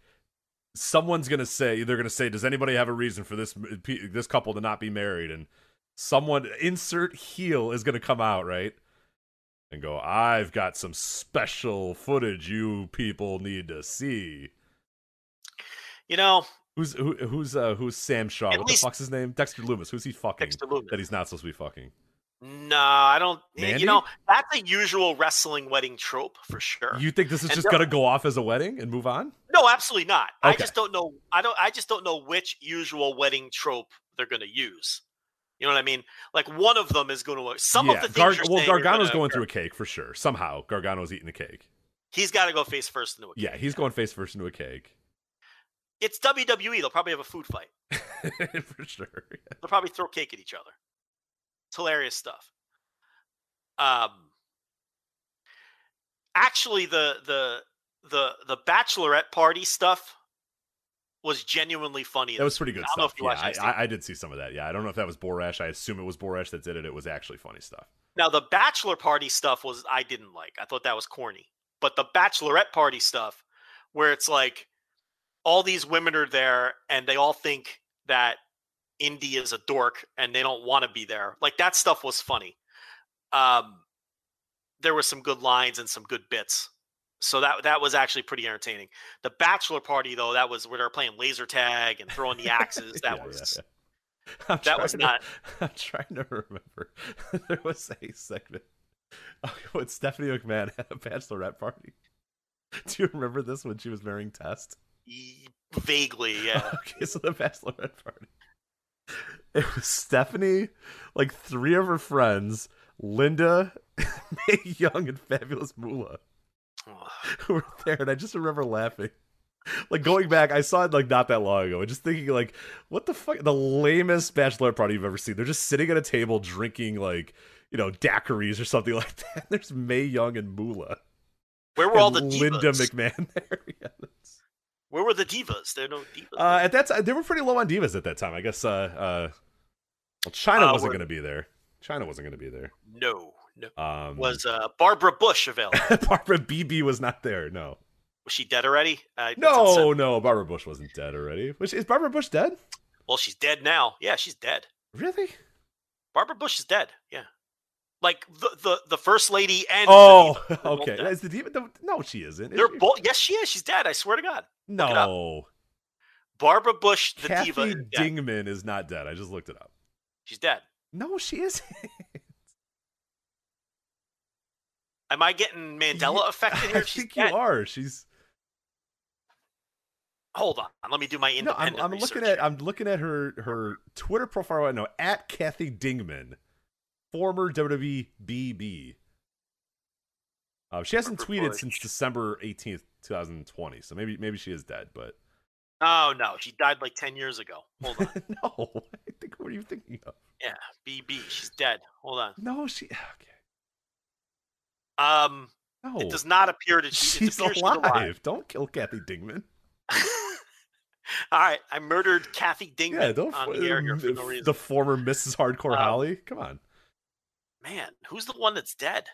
I thought she was dead. you're gonna have to be more specific. I don't know. No, I, I I've been telling people for years that she's dead too. How many Bad people job do you out have? of me. How many? How many people do you have Kathy Dingman discussions with? I've brought this up many times. How, how often does. BB come up? No, those I think all those eras uh, divas are, are okay, had Tori, you had Ivory. I think they're all still alive, right? What about the one with the magic wand? Uh, Candice Well, Michelle. Yeah, Candice Michelle's good. I think uh, Ashley Massaro is is not, but that that's like a, a, few many many years forward for the Ashley Yeah, Ashley Massaro died Yeah. recently. Um, no, I I thought Barbara Bush was dead. My bad. Sorry, Kathy Dingman. Yeah, leave Kathy Dingman alone. Let her Appear to be alive. let her spread her conspiracy theories on Twitter. Whatever. It's a pretty uh, it's exactly what you'd imagine BB's Twitter looks like in 2020. So uh, yeah, one Ah, well, born in NY, live in Florida, former Hooters girl, model, and WWE diva, WCW and TNA. I don't remember her in TNA, Oh. but I'm sure. All right. Sometimes you get them wrong. What can you do? Don't kill Kathy Dingman. Um, well, they, they all ended up in TNA at some point. I guess. Everybody. I mean, Can, can, we, can we talk about something that still bothered? And I, it bothered me when I was 11, and it bothers me today. sure. Why was her name not DD? Double D. Ooh. Yeah, I don't know. Why was it Barbara Bush? Right, What was the joke there? I don't know. I mean, she had massive boobs. I thought D DD would be the better joke. Right. She had big hoots. She had oh, massive hoots. Yeah, Not my era. You know that. No, no, no. Yeah, she turned uh, she turned young Rich into a into a man. I would say for sure. So, Oh. yeah. Ooh. the Barbara bush worked for me at that when I was 11. I'll tell you that. She moved your needle. Oh, she did move my needle. Yeah, Kathy Dingman. he likes the so- barber bush. Maybe I'll slide in the right. DMs. What, what's the worst that could happen, right? Divorce. Yeah, maybe. Probably. Divorce. Yeah, a- I don't know if a I hall- want that as my like, you know. You get a hall pass for Barbara Bush. Yeah, I don't know. Yeah, do I want to cash in a hall pass for Kathy Dingman? I don't. I don't know if I do. So Oh, well, I mean, listen, she's not going to fuck you anyway, but it, uh, well, maybe she'll fuck you. Who knows? yeah, I, yeah. Miss 100 percent of the shots you don't take, so uh, we can try that. But uh, anyway, yes, I don't know why she wasn't DD, but anyway, what the hell were we talking about? I don't know. How the hell did we Um, get to Barbara Bush? Oh, weddings, wrestling weddings. Oh, Gerard brings up a good one. Were you thinking of Beaver Cleavage's mother? oh, she's dead. She is dead. She had she had breast cancer. Yeah, like not That's that the long one. after. What's yeah. her name? Boy. That's the era. Boy, uh, what was Beaver Cleavage's mother's name? Um, Marianna Komlos, but I forget what her name was. In was it just Mrs. Cleavage? Was just Mrs. Cleavage. I don't know if she had a. I think that's probably my confusion. Yeah. Yeah. I think it was just Mrs. Cleavage. I guess was was her name. So. Rest in peace to the uh, abused. Yeah. Imagine that gimmick today. Holy shit. Oh boy, yeah. For people that weren't around for the beaver cleavage gimmick, it was uh, initially a pedophile angle, initially Yes. a I'm fucking my mom angle, and then Yep. turned into a oh it's all a joke instead I'm just beating my girlfriend angle. So Yes. yeah, Yeah. it took All a lot of different directions in about a month and a half. So The wokes aren't going to like that they're one, Rich. not gonna like that one at all. Yes, No. it started with this guy's definitely fucking his mom, isn't he? Wait, never mind. then he came out and cut a shoot promo. Joe, do you remember? He goes, Yes. "I'm not. I'm not Beaver Cleavage. I'm Chaz. I'm Chaz Warrington.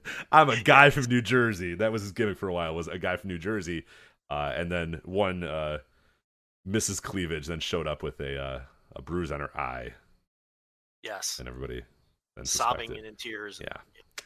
The implication was he was slapping her around. Yeah, yeah, great, great attitude era. Really awesome stuff there. Really, Yeah. just incredible. The problem is it's PG 13. Right. I wish I wish they would bring the attitude era back. Yeah, okay. Yeah. We need less guys fucking we need more guys fucking their mothers and then beating their girlfriends. That'd be great. Yes. It, it's because you were seven Yeah. and it all went over yes. your head. I loved it because I was 11 and I was an idiot. Yeah. Right. Because I was like, boobs, Stone Cold Steve Austin, The Rock. I think I'm good. This is all I really need in my life. And Yeah. uh, yeah. South Park signs in the crowd. and- right, right, exactly. South Park wrestlers, yeah. The Road Dog talking about his dick all the time. I was like, hell yeah. yeah. Everybody talking about their dicks. Yeah. Dick jokes and guys pointing at their dicks. And Boobs. Cartman cutouts in the yeah. crowd right. all over the place. Yeah. Yeah, if, if and, and, and John Carroll brought up a very good point that uh, the storyline ending. Do you remember this? No. She was faking it. That Oh, bitch, and then so- he was like, oh. "That bitch," and he called her. a bitch. Even better. yeah. So then he like he like beat her up. Uh, he beat her up for real, I think, or like kicked her to the curb, and then reformed the Headbangers. So uh, Right. Brought Glenn Ruth back and reformed the headbangers. yes. fucking terrible. Yes. Jesus Christ. Yes. Oh, the Attitude Era, so bad. I don't know if that makes it better or worse that it turned out she was I, yeah, I'm not sure. because the implication wasn't like, oh, thank God, like, oh, wow. It was like, that bitch, that lying whore. You know what I mean? It was like, because it was Yeah. Vince Russo. So, like, Right. everybody had, it's like, ah, throw that whore down. What a bitch, you know, type thing. Right. So, um, yeah. Yeah. It was like a, a very crude dollar store version of I'd like to talk to Tom. Yes. Yeah, exactly. Yeah. I'd like to talk to Tom with, with none of the subtlety and none of the actual, um, Yeah.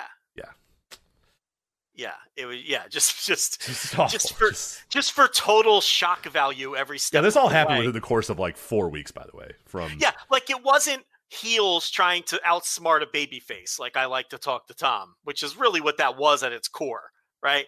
Even though you couldn't do that one today either.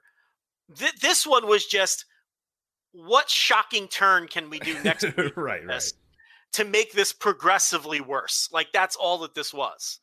First he's fucking her, then and it's his, first he's fucking his mom, then he's beating uh, the woman who isn't really his mom but it's his girlfriend but then he wasn't really beating her she was lying and and she's a bitch and now she needs to get beat up for a lot just awful from start to finish. shit. Yeah, just, Just just nothing redeeming or clever. but or but Joe, smart. the casual fans loved it. So Uh, they- that's what you got to so do. I guess we got to bring know? back fucking your mom, or or yeah, that's that's what we got to bring back in the in the You got to have some Spaldings and bring back the casual. Fa- that's the Russo stuff. Right. That's that's peak Russo right there. You know, that's his. That those are the kind of things he do to bring in the the mythical casual fan. Um, you know, yeah, terrible. How did we get on that? Oh, because she's dead. That's yes, how we got yes, on that. We are trying to find So- a, a, a, a diva of that era that was dead, and that's That's, the one. that's I confused her yeah. with Barbara Bush. Maybe I thought she was Barbara Bush. That's possible too, right? I mean, uh, maybe no, I don't. They look nothing alike, right? They, did no, not really. No. Did this lady have hoots? Big hoots? Ah, shit's pretty good hoots. Yeah, Yeah. Didn't she die of breast cancer? yeah, She yeah, yeah. Unfortunately, All right, let's reel that in.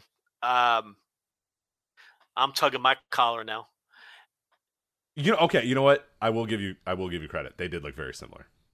They do look alike, right? Yeah, because she had like blonde hair and bangs and giant boobs, which is kind of. It was a very '90s like blonde woman with giant boobs look. Is is Yeah. what she had. So I, With I the okay. bangs, just like what's her name? Um, Stone Cold's ex-wife, who was Deborah. with uh, Jarrett and Hart. The Deborah look. Big hoots, bangs, blonde. It was a very popular look in those days. It was, yeah. It really, it really was, yeah. What was that? Because of Pam Anderson, maybe? I'm trying to think. Yeah, I don't know what the. Uh, I, I don't know the connect. Yeah, it must have been Pam, right? Because everyone's got like a look based off of like whoever was the the, the sex symbol of the time. Yeah, Yeah, it's based off Cindy Margolis. Is probably who it was based off of. So. yeah. Cindy Margolis. Yeah. Oh, remember shit. the angle where Jeff Jarrett beat the hell out of her? That was great. Yeah, You know who else had that look? Rhonda Shear. Rhonda Shear up all night, baby. Let's go. Yep. She had that look too. Very popular look, the blonde bangs. Yeah. I was never a fan of bangs. Nah, I got no time for it either. On men or women. Like, remember the Bama bangs? Oh, I remember the Bama Bags. Yeah. What an awful haircut. Me and the I just wanted to take the- scissors to everyone with Bama bangs. So I guess this is a question fucking for you, Joe, a man who lives near a college campus. Um, Yeah. Are like douchebag college kids still a thing? Like in the same way that I'm thinking of them as being a thing? Um, Because I'm I mean, thinking like Bama Bangs, popped collar, puka shell kid. well, I mean, no, style has moved on from that. sure, right, right, right. There's just different kinds of douchebags because every every dude from 18 to 22 is a douchebag. Right, right, right. So- yeah, what, what I don't know what the I, I need to I need to tour a college campus one of these days to get a, a feel for the the current. Well, you, you got to tour like a an all American Midwestern or Northeastern campus. I'm in Texas, dude. So I've got all kinds down here. Like, okay, so I'll Uber sometimes. Well, not during the pandemic, but before the pandemic, I'd Uber sometimes on the weekends. And uh, you know, you pick up one group of college kids and they're wearing their starched Wranglers and they got a knife on their belt and they're wearing a cowboy hat. and right, right, yeah, yeah, yeah. and then I'm picking up another group, and it's you know they're, they're completely the opposite. So I, it's a different world Like it's like the sweatpants. They're like the designer sweatpants kids, right? Designer no? sweatpants kids. Uh, that's know. not I'm really anything. That's not a thing here. I'm too old. Um, but I got a lot of there's a lot of Southern and Texas influence here that yeah. uh, you know that that that like at Ohio State you're not going to get that. In the right, right. Are you talking about like know? we got like like like salmon colored khakis and like Yeah, salmon colored like shorts type stuff? like I'm getting guys like I described with their jeans and their boots and their fucking, you know, knife on their belt, literally with a knife on their belt. and I'm getting a lot of Brock Anderson kind of guys. You know what I mean? Like the the the the fucking boat shoes and the Yeah, yeah, And- yeah, yeah. Okay. and the, the golf shirt and the khaki shorts. yeah, okay, okay. You know, but you're, So you're those guys, those guys still exist then, which is good. I, I wanted at least south they do absolutely. okay, because yeah. those are the those are the like the fratty douchebag dudes I'm talking about. It's like Brock Anderson. Look, that look is predominant here. Yeah. okay, good. I'm just glad to know it's still around. But I don't think that's like a thing at like um I don't know St. John's in New York City or fucking I don't think they're doing that at like you know uh fucking Missouri or maybe in Missouri but uh Wisconsin, Madison. Yeah, they're not doing Penn State or something I don't you know. know I, I um yeah But uh, uh, yeah, if you're asking me what the current douchebag of the day uh, like looks like, um, I don't know. I don't. I don't go near campus much anymore, and obviously, I, I refuse to. I don't Uber anymore during the pandemic because the Ubering for me was just to get out of the house when I'm bored and make a little extra money. It wasn't. I wasn't living off it or nothing. So because I don't need to do it, I'm not going to do it when like you know three out of every ten people that get in my car are going to have COVID. right? Yeah, increase your So- chances of spreading COVID to your family. Uh, So, doesn't no. seem like a very uh, a, a very fun thing. Okay. It's funny the other night. I got the other night. I get I, Uber keeps sending these emails because they're desperate because no one wants to drive during COVID, and they keep sending these emails. Do th- complete three trips for a hundred dollar bonus, right? So I'm like, all right, uh, I've been fully vaxxed for a while. Uh, you know, I'm gonna go get this hundred dollars. So I go out the other night, and uh, I've got my fucking mask on, and I'm like, I'm just gonna do my three trips. I'm gonna, I'm gonna make my hundred bucks. How else? uh, Where else am I gonna make like hundred thirty dollars an hour? You know, I have to take advantage of this. First guy that gets in my car plops right in my front seat, no mask. Oh, First guy here. that gets in the car, right in the front seat, no mask, despite the fact that you know you're supposed to wear the mask. You're also supposed to go to the uh, back seat, right? I mean, you could get in the front if you want, but No, get in the people- back seat, you weirdo. I get a front seater now and then. I get a front seater now and then. Fucking I would never do it. No, I would it's never do so weird.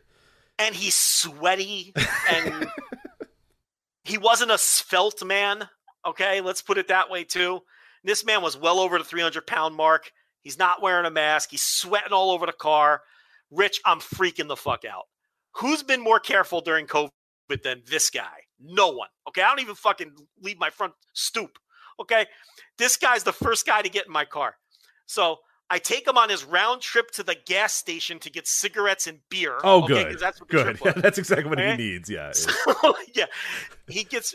I, I take him home, and we get into his driveway, and he goes, "All right, well, thanks for the ride," and he puts the hand up for the low five, and now he wants me to. He wants to slap his sweaty hand, that's also weird. I would never do that. and Is that a oh, Texas Oh. thing? Like, why would you ever do that? he was just overly friendly. The but a- transaction's over, man. You know what I mean? That's that's get out of my fucking car. That's where you give a thumbs up. You do like the, the the you know the army, like yeah, you know what I mean, like the little you know hands to the forehead. All right, see you later, pal. Like you know No, he had, and he and he was, and it was hanging up the there. low I- five. Get out of like here. he had his arm way up in the Get air. out of here. Go away. He wanted me to put the hand low because his hand was up high. So I put my hand out, and it was like slow motion. His hand came down, and it slapped mine, and the sweat droplets went flying everywhere. And I pulled around the corner, and I got the, my fucking, I got my uh, what's the hand gimmick? I got my fucking uh, sanitizer out, and I was like lathering in it. I was all over up my fucking forearms, on my neck. I was like, I stepped out of the car. I'm like, I gotta, I gotta let the car. I've rolled the windows down. I got, I gotta let the car air out. I'm terrified that this man has just put co and, and I know that like the science doesn't even match up, but it's right, like right, right. But still, I mean, I'm even if not COVID, like whatever this guy's, this guy's got something and he's giving it to you for sure. Like, he was so sweaty. I he was so sweaty. So then uh my second I'm like, I gotta complete these three ugh, trips. that's though. the first one. that's the first Oh, trip. no. The second trip is fine, masked up, got in the back, didn't say a word to me. The best kind of Exactly how you're supposed to do it. Get in the Yes. back, scroll on your phone, you arrive, and you go, okay, thank you, and you leave. no small talk whatsoever. The man just wanted to go home from work. Right. Stare at your only- phone and don't make small talk. Perfect. Yes. The only word said in that car is when I confirmed where he was going. That's it. The only word said. Third trip, it's to a supermarket, so I know what I'm in for. Family grocery shopping. Because I've been down this road before. I'm like, I'm just praying that the 19 people that pile into my car are masked up. Rich, they were not masked up. I had four people packed into the car with their groceries in the back, and none of them had them. And they were all chit chatting back and forth with him.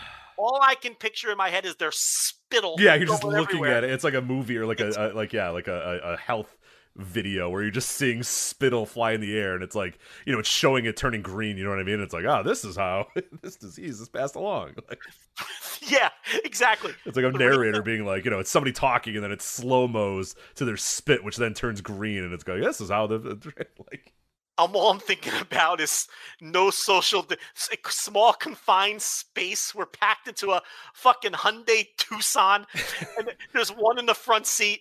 There's three in the back. They're cross talking. The one in the front has their head turned Ugh. around. The three, all I can think is this car is loaded with the spittle of these four people, and um, I am going to make my hundred and thirty dollars, and then I am going to die of COVID for hundred and thirty dollars. It's all I could think about until I got them out of my car. I sped the entire way. Uh, police be damned. I'm doing like 65 down their side road where they lived. Just get out of my fucking car and uh, take your stupid groceries and your spittle and uh, and and and yes, I reported every one of them for not wearing their mask in the Uber driver. oh app. there you go look at it So, look at old snitch lands over there i like it good for them good for you I mean, you know, come on. The rules clearly state. I, I figured I figured that was a pretty obvious rule. I think on the app it like screams at you a thousand times about it, so it's it's pretty impossible to not know that that's what you're supposed to do. So Yeah. So for those of you Ubering in the pandemic and trying to get slick without the mask, know that on the driver's side, we are to report whether you had a mask on or not. And that may impede your ability uh, to get more rides. no, that's Am I probably a cop caller for that? Is that Ye- how that uh, works? or- yes, but I don't care. Yeah, you are, but who I'm on the right side of that one. You though, are right? on the Like, right I- side of that. Yeah, yeah, for sure. Aren't they putting people's, you know, health in danger by not wearing the fucking Sure. the Yeah, gimmick? of course they are. Right? I'm saving the next guy because I'm doomed. Like I'm fucked. You're already. dead. You're Like, dead. Yeah, you're dead by next week for sure. The sweaty low five, the fucking. Luckily, you got that recent health family. checkup, and you and, and you might be able to survive this. But um, Well, you know, I knew that there's always a yin and a yang to life, and then now, you know, I it, it, it it's it's gonna catch up to me. You know, I had to go out there and chase that hundred bucks. Do I need that hundred bucks? That no, I don't. Why did I do this? Why, Rich? Why did I go out on a Sunday, quiet Sunday? I could have watched a movie with my wife. Or no, I was go. I was chasing this hundred dollar payoff to complete the three. Yeah, now I know why they're they're Ubers, yeah, that's why they want. That's why they're paying you 130 dollars.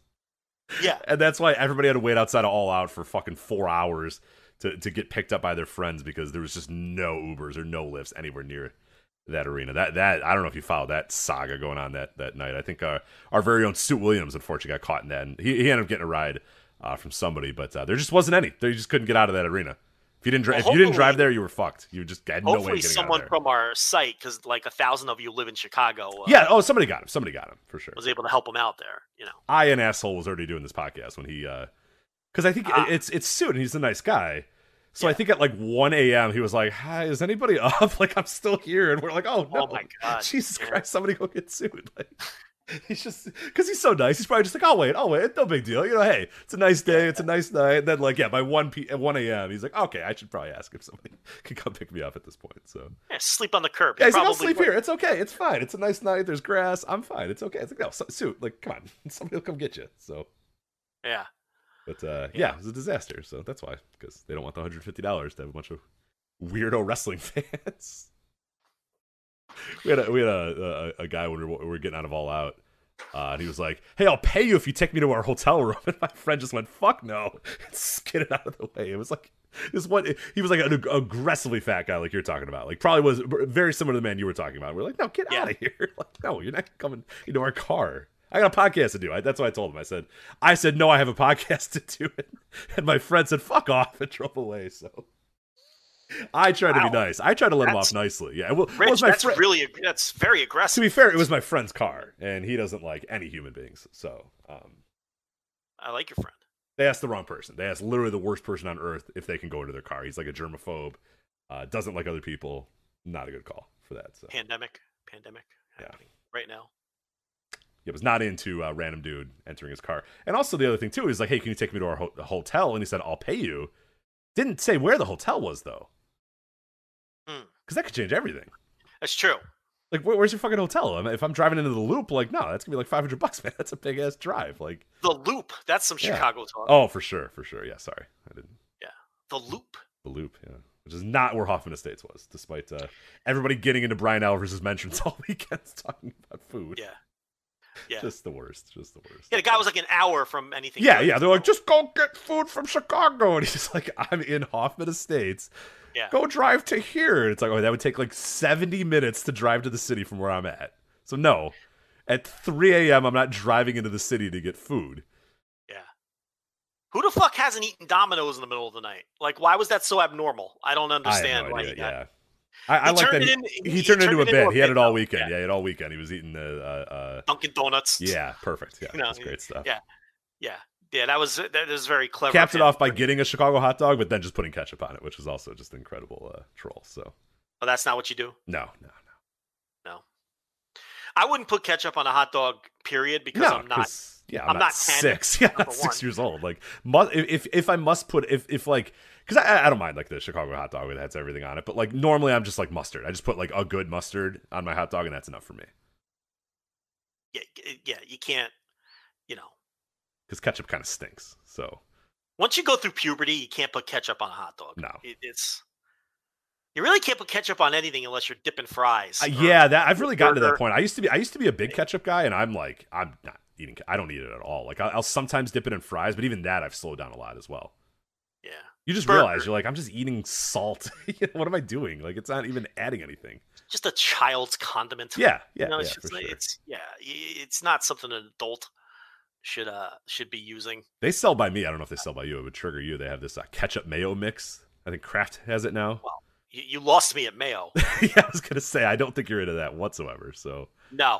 Um, when mayo gets used in this house, I require a warning and I have to go upstairs and go away. interesting. Because if, if I even get a slight whiff of mayo, I want to vomit. That's the tuna. That's tuna for me. Yeah, I have to be no. I have to be notified when tuna's coming out. So And, and it's like, you know, I'm not a food snob. There's only, it's just mayo and, and oddly enough, whole tomatoes. Like a slice of tomato, I can't do it.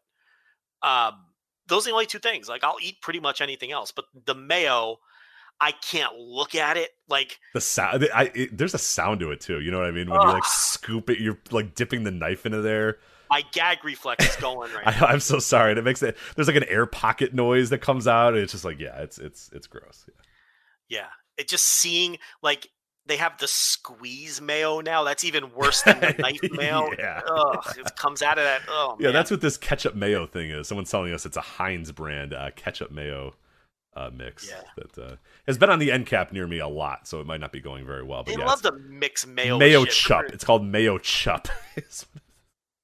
So it's like the Kraft fucking sauce mayo on chup. a Big Mac, right? Yeah, That's what yeah. that is. oh, Big Mac's like Thousand Island, isn't it? It's a little more like Thousand Island-y. I don't know. One of them restaurants uses just a ketchup mayo mix. Maybe I'm just thinking of Fast Times at Ridgemont High. Um, remember the Dijonnaise? The Dijonnaise with the Dijon mustard and the mayonnaise? That was a all the rage for a while there in the 90s. No, nothing. Uh, Not They like to mix mayonnaise with everything. They mix it with, you know, it's fucking repulsive. I just, I can't take it. Um, yeah. That's Uh, so- AEW. Yeah, that's that's AEW. That's the fallout from uh, AEW's All Out, as well as their new uh, roster addition. So that's that's what's going on there. All right, Joe. Let's. uh We got a lot of other stuff to get to, and we are going to get to it here uh, in a moment. But let's let you guys know about the sponsor for this week's show, and this is a big one this week. You're going to want to listen to this ad read. We promise, because we are going to make you money. Because this week is sponsored by my bookie and with over $500,000 in contest prize money up for grabs, the NFL is back in action and so is winning season at MyBookie. Joe, you know about it. Head to mybookie.ag to choose from a variety of boosts and free bets and get in on the fan favorite $100,000 super contest, which only costs $10 to enter. You pick 5 games against the spread each week. Each win earns you a point, and each point gets you closer to the grand prize. Again, the $100,000 super contest. In order to get started, you make your first deposit at mybookie.ag. Use the promo code VOICES. Again, mybookie.ag. Use the promo code VOICES to instantly receive double your deposit. Again, that's double your money to double your winnings with your first ever deposit using promo code VOICES. And this week, Joe, as of this recording, they these idiots at mybookie.ag promo code voices gave you gave me gave you gave everybody who's on MyBookie and smart enough twenty two dollars. What was it? Twenty dollars and seventy five cents, right? Just gave it to 22 us. 2271. Just said here, take twenty two dollars. We don't even want it. They had a bet today, one of these the free bets that we talked about in that ad read there between Tampa and Dallas, and said if the if any team scores, you win. So as long as it wasn't the first ever 0-0 game since like 1949 or whatever in the NFL, you were going to win. I think you won in in minutes, right? It was 2 minutes or something that that, that Yeah, it's over, 20 right? it's it's 2116 at the half. So we won. You won pretty easily. I'm twenty two dollars richer. You're twenty two dollars richer. Anybody that was on MyBookie was twenty two dollars richer. They're going to keep those up, as we said, a variety of boosts and free bets all this weekend, all next week, all week one of NFL season. I mean that they're giving you free, not in, in addition to the free, depo- the double the deposit. So whatever deposit you put in, they're going to double that money. They're also going to have free bets and boosts all weekend as well. So if you're not on MyBookie right now, you're I, I I mean you just don't like money. You just don't like free money at this point. And I don't know why. Why do you not like free money? Well, I thought doing Uber this weekend for uh, 100 bucks was going to be essentially free money, but we see how that turned out. But with my bookie, uh, there are no sweaty low fives to uh, right? No one's on you. no low fives, just a lot of uh, high fives after you're winning your big bets. But yeah, a lot of stuff there. So what do you think about that super contest? Five games against the spread, each win earns you a point. That's, I mean, if you know what you're doing, Yeah, I mean, there's they, they got a lot of good deals on there. Blackjack tournaments all the time. A lot of Mm-hmm. stuff with zero dollar entry. So the whole casino on MyBookie as well. It's not just sports wagers. I know I, I dabbled in that casino. They got racing on there too, if you really want to. So Yeah. that's pretty good. There's uh, there's uh, some pretty fun. Uh, the Holyfield fight is happening. This freak show boxing uh, fight is happening. That's right. and they have they MyBookie got on on board once they announced that Donald Trump is going to be doing commentary for this. Now this Yeah. sounds like a Mad Lib. I assure you that the year is 2021, and former President Donald Trump will be doing commentary with his son Donald Trump Jr. on the Evander Holyfield boxing match that's going on this weekend. Against Vitor Belfort. Again, Fedor Belfort. Yes, all those things are true. I promise you. Not one thing that I mentioned was false there, but they have a lot of uh, they have a lot of uh, uh, uh, uh, prop bets on that. Will Trump mention Joe Biden? Will Trump mention uh, Kamala Harris? Will Trump say fake news? Plus two fifty for no on fake news. Not a good, not a good deal. I'll tell you that. Not Charlotte winning uh, the triple threat on, on that one. I think that's a it's a bad bet. But uh, yeah, plenty of prop bets going on. NFL prop bets too. That that I I- I tend to have a little bit more fun doing those things uh, because I'm a weirdo like that. But uh, well, no, I'm not a weirdo. Prop bets are cool, right? People like prop bets. Nothing wrong with a prop bet. I say the grimier the and more degenerate the bet is, the better. To be Okay, good. Well, then good, good, good, good. Yeah, because there's like there's like normal ones like who's gonna win defensive player of the year, and then there's like weird shit about like will Baker Mayfield dance like after a touchdown or something like that, or if like how many things will this guy do? So there, there's I mean there's a, a massive page of prop bets, just insane prop bets, uh, futures bets, who's gonna win the Super Bowl, who's gonna win what division, who's gonna win. Goes down to the first half, the quarter. I mean this this is the season, NFL season to get it on the betting. So yeah, as we said, plenty of free stuff. If again, if you were a MyBookie subscriber already, if you were on there, if you had deposits, you would have known that you could have just won twenty two dollars today. So I think it's time to get on there. So mybookie.ag promo code voices double your first deposit. Which again, you put hundred dollars in, they put two hundred dollars in. You put ten thousand dollars in. I don't know about that. They might not match ten thousand dollars. I'm sure there's a limit to the match, but any reasonable person's probably going to put X amount of money and they're going to double that. So you're going to be good to go. Sometimes you'll win free bets like that. You got college football, you got NFL. You got MLB odds. You got you got NASCAR, Formula One, IndyCar. You can do all. You, all it's all on there, as you said. Blackjack, casino, horse racing, anything you want at mybookie.ag. Promo code voices. But uh, yeah, now is the weekend to get in on on that. So even if you're, because I'm not a big NFL fan, but I mean, football betting's the best if if we're being honest, right? Yeah, football betting's pretty good. it's like I don't like anytime like uh, there's sports books that have opened up around me or whatever, and like I don't watch football, but like I sometimes will have buddies who are like, hey, you want to come over to you want to go to the book and, and, and bet football? And I'm like, oh fuck yeah, I want to do it. So it's fun. Yeah. Basketball is like, yeah, it's a tough sport to do it on. I, I hate betting basketball. It's not it's not fun. Yeah, I I'll do futures bets on basketball. Like, oh, I think the Denver Nuggets are going to make it to the finals, right? Like that's fine, but like game to game, who knows? I'll bet the money line sometimes. I don't like betting the spread on basketball games because it often comes down to the the free throw shooting at the end, and that's not a proper reflection of the game score. You know what I mean? It's just weird. So uh, I, I don't mind picking a side, but uh, no, I don't, I don't like betting spreads. In college or or NBA. Um, you know, I, I like taking. Uh, now uh, this is getting too deep in the weeds. This is uh No, go for it. well uh, in, in college basketball. I like looking for home underdogs. I like taking points at home in college basketball, so I'll, I'll look for that.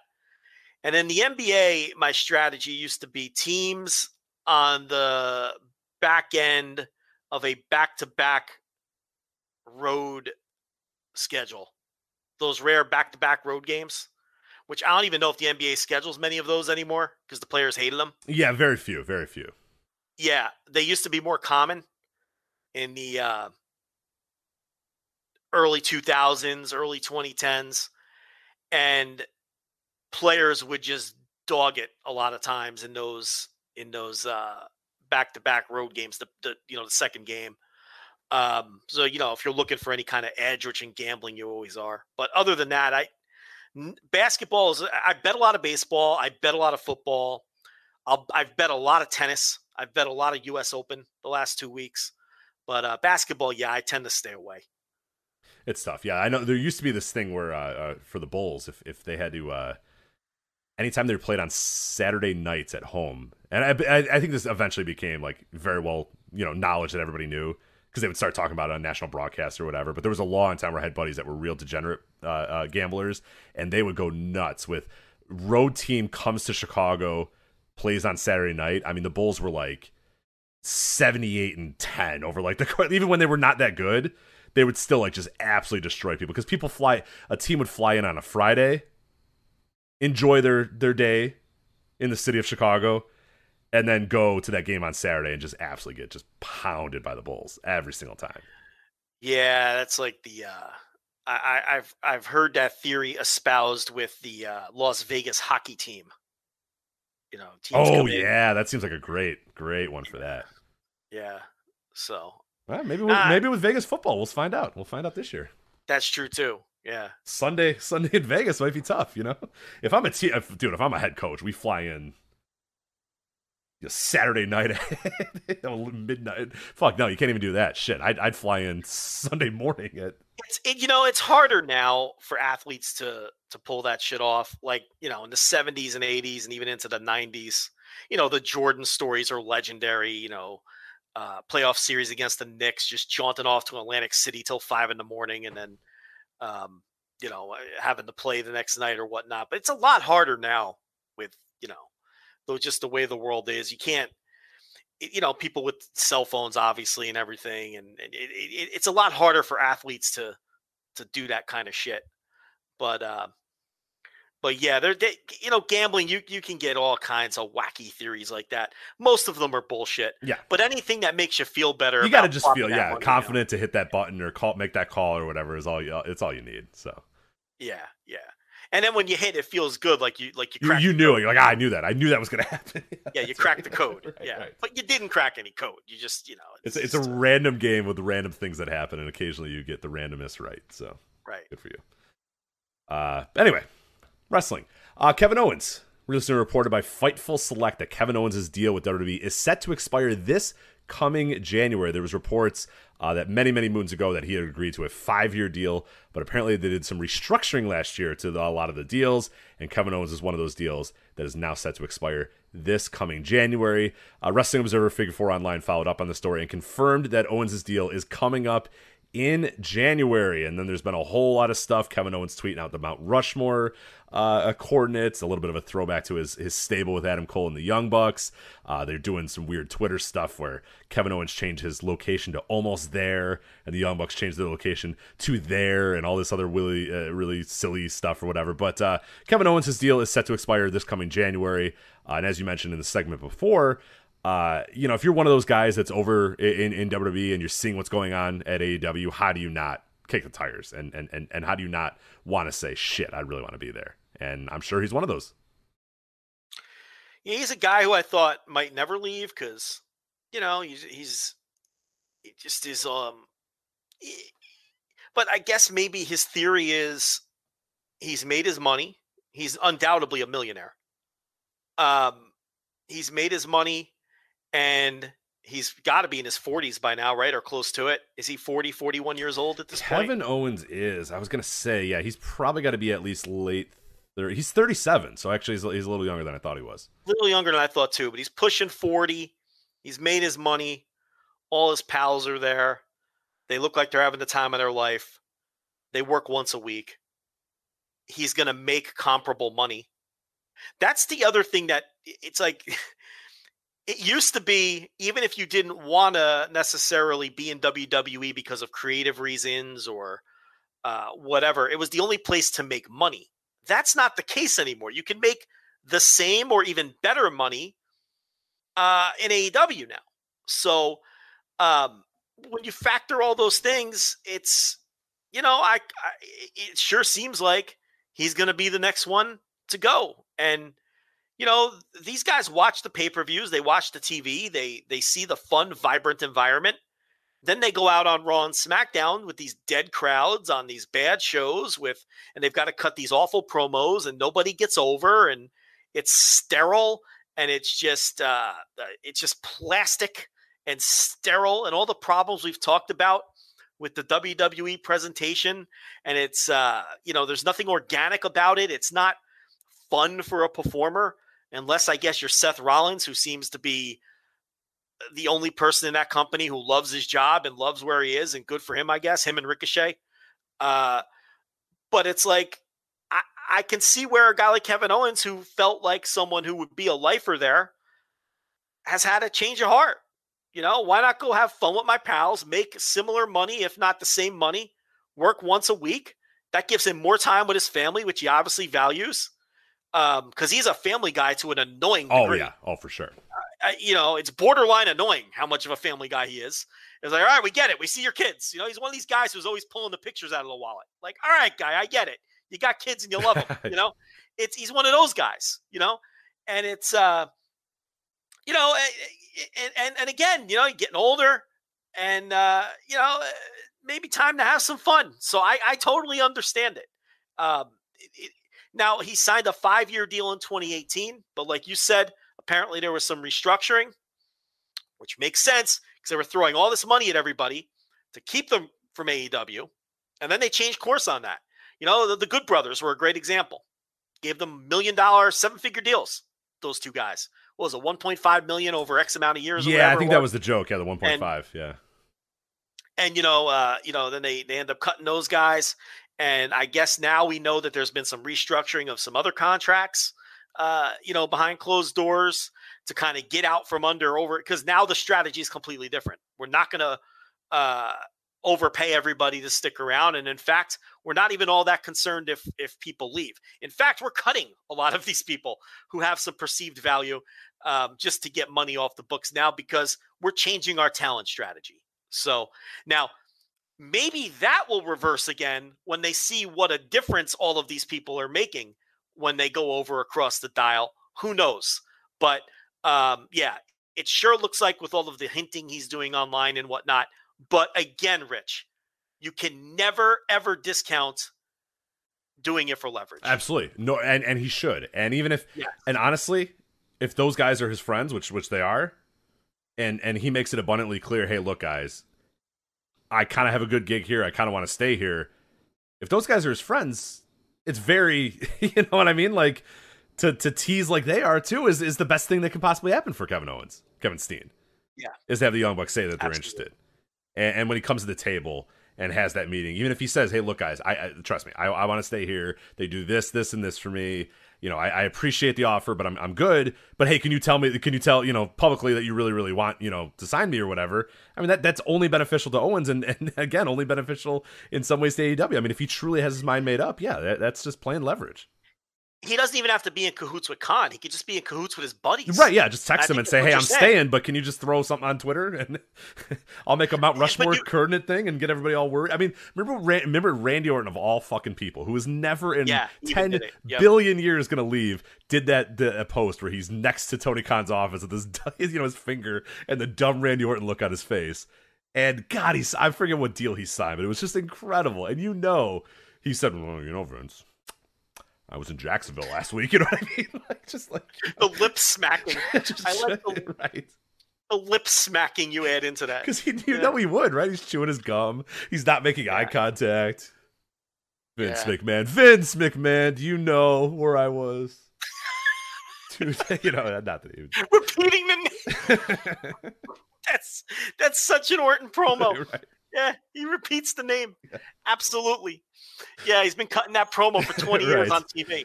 Yeah. Damian Priest. Damian Priest. You think that you. I love it. It's the best.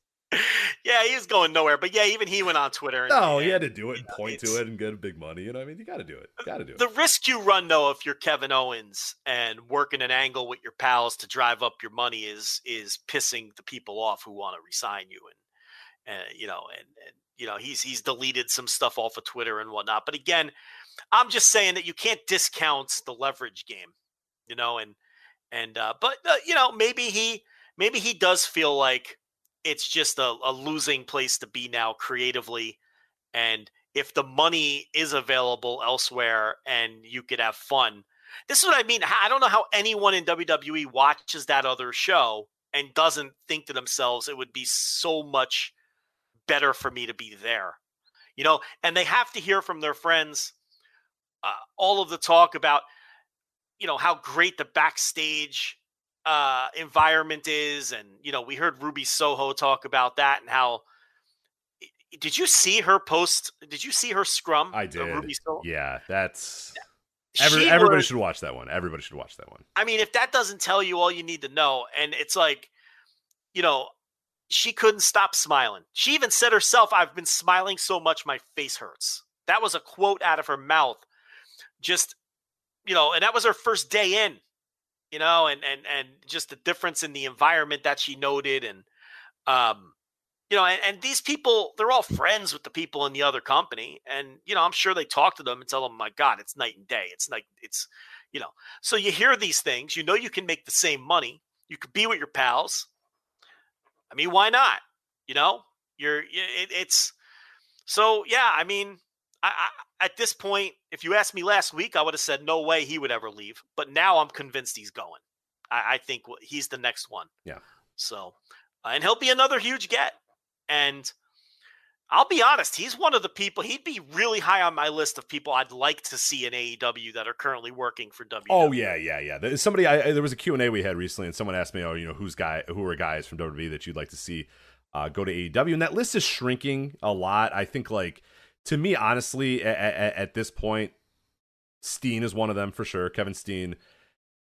If Ricochet is still able, I think he's still able to do what he could do. Right? He's not a total idiot at this point, right? Like He, he listen. He would have one. he would have disgustingly incredible matches I mean, with Ricochet versus Fénix. you know what I mean? like, come on. Fénix and Dante Martin and Andrade and Pac, and you know you go right down the line. He'd have just stupid great matches with those guys. The Bucks.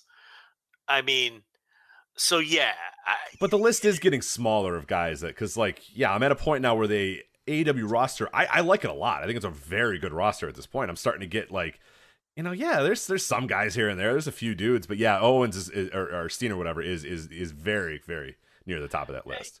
you know, I think I don't know. I think uh, a lot of people would get a badly needed fresh coat of paint, and um, I will disagree. I think it's it's. I I think I have a pretty long list of people I'd like to see over there. I the, the, the fact of the matter is, anyone I enjoy watching wrestle, I'd rather see. In That, yeah, at, at its core, I agree. Yeah, when you put it at that level, Cedric Alexander, Cesaro, you know, Chad Gable, Dakota Kai, like, yeah, if we're talking like like anybody that that's that's yeah, a competent pro wrestler, I would I would probably much rather see them there. Yes. Yeah, there's nothing anyone can do in in WWE that I enjoy. I mean, I just I the company is just completely non-entertaining to me. So anyone I enjoy watching wrestle, I'd rather see in AEW because you know they're going to get a, a an opportunity to perform in a way that they're not getting where they currently are. So, um, you know, there's people I wouldn't want to see there, but I think I think that Tony Khan's list would probably be the same as ours. it might be pretty So, similar. Yeah. Yeah, you know what I mean. So it's like you wouldn't have to worry about you know like some of the homegrowns and people like that, and it's like you know it, it it- it's whatever. Or or at this point, Um, you know, eh, like Seth Rollins is just such a geek at this point. Like I, yeah, I'm you know, done with I'm done with Seth. Yeah, I don't need. you know what I mean? like I don't have any interest in watching him in any company. Um, you know, I'd be, you know what, you know, in a perverse way, I'd like to see Edge, only because I'd I'd like to see if Edge could move business in AEW, and that would be really rubbing the dog's nose in the shit, wouldn't it? If- yeah, if it's like, oh wait, Edge hold on. Now he's moving business. Now he's got ratings up. Yeah. and he pops a big number, you know, because it's become an, a meme how poor he is at that. I mean, he has the opposite effect. But um, but what I don't want to see is Edge's over dramatic fucking high school theater promos and and and shit like that. And I think you know Edge Edge just has bad habits I never thought he had before. Like just he came back and all of a sudden he wants to be like master thespian, and and it's just it, he's he's one of my least favorite people in Oh, that he's the company worst. Yeah, now. he's he's immediate go away heat for me at this point. Yeah, his promo, like every feud is just the most dramatic, uh, life altering fucking feud. Like everything is life or death, and it's like turn it down. maybe go to this place that I don't want to go. You've gone Yeah. there like ten times, dude. Yeah, turn it down a notch. Like if everything is this big, nothing's big, you know. Um, but yeah, it's uh, Kevin's Kevin Owens won't be the last uh, to be rumored. There's some people just low, you know, lying low beneath the surface, ready to go. I'm sure when NXT completely switches over to their new format and they make another round of cuts or another round of contracts running out, a lot of those guys and girls uh, will will want to make their way over. Um, yeah, at some point you're gonna hit budgets. You, you you- really can't sign everyone, but when someone like Kevin Owens becomes available, you yeah, make you'll you'll make room. You'll make room for Kevin Owens. Yeah, y- th- th- we talked about this Punk and Danielson. Like some people come available, you rip the budget. You tell Chris Harrington to, to, to get his nose Yeah. back on the spreadsheet Yeah. and figure it Run out. Run those numbers again, Chris. Yeah, you just have run to the do numbers it. again. you- you're never going to let something like that prevent you from bringing in a game changer or a difference maker. I guess game changer is too strong of a term sometimes, but a difference maker, you know, you, you never let something stop that. They, you know, Khan addressed that at the media call. Uh, you know, someone asked him something about is the roster full or when is the roster full? And he's like, well, it's not. If someone becomes available that's useful, we're going to try to go get them. And that's the right way to approach it. You know, I even said top and bottom of the roster you know and and, and that's true too you can't you got to have people to fill all roles too you know 2.0 i mean look how great have those guys been Right, and you would have never in a million years had thought that 2.0 would come and be like, yeah, as as, as useful as they've been. But I, I'm, i like super impressed. and and i like them and i didn't think they'd be that incredible you know? Uh you know and it's it's so you, you got to keep your eyes open you know the, the top and the bottom and these are all these are all things that Khan said at the presser too so um yeah yeah owens won't be the last person we talk about like this on the show no, no no doubt about it especially if they're serious about their new talent strategy and creating it from within they signed gable stevenson which you know honestly we don't even have that on the run sheet and it is a big story that WWE signed him. But the fact of the matter is, and I'm sure you feel similar to me, I can't be excited about that.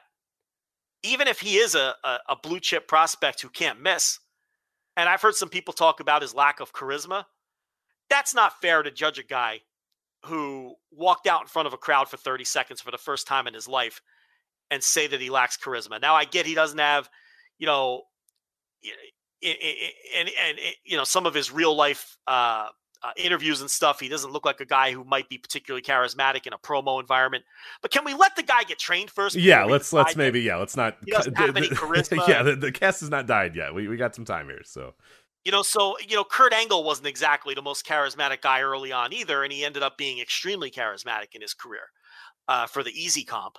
But uh, but he was a prodigy, you know, bell to bell instantly.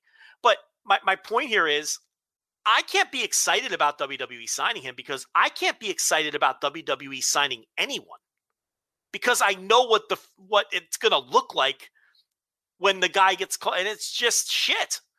I mean, the, both shows are shit. All three, if you want to throw NXT in there. So why would I be excited about anyone? Right, he's a can't miss, but we've had like 30 can't misses get fucked up over the last decade. So it's Even if he is, they're not going to do anything with him that I'm interested in. yeah. What's he going to be in a? Is he going to be in an odd couple tag team? Is he gonna? You know, like he's going to do one of the six storylines that they have. Right. He's gonna beat up. And- he's gonna break someone's car. He's gonna be in an odd couple tag team. He's gonna yeah.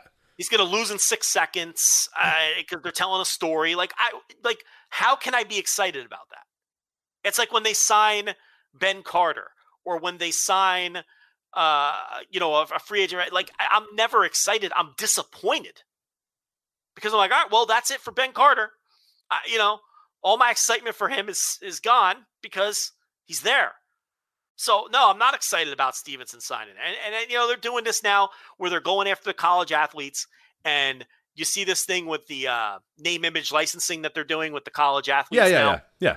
which you know is smart if those are the the, the kind of people they're going after. But again, once the fucking meal is made and these guys are ready and they're on the roster, it, it all goes out the window because the way that their shows are structured and the way that they present their product, I can't be excited about anyone.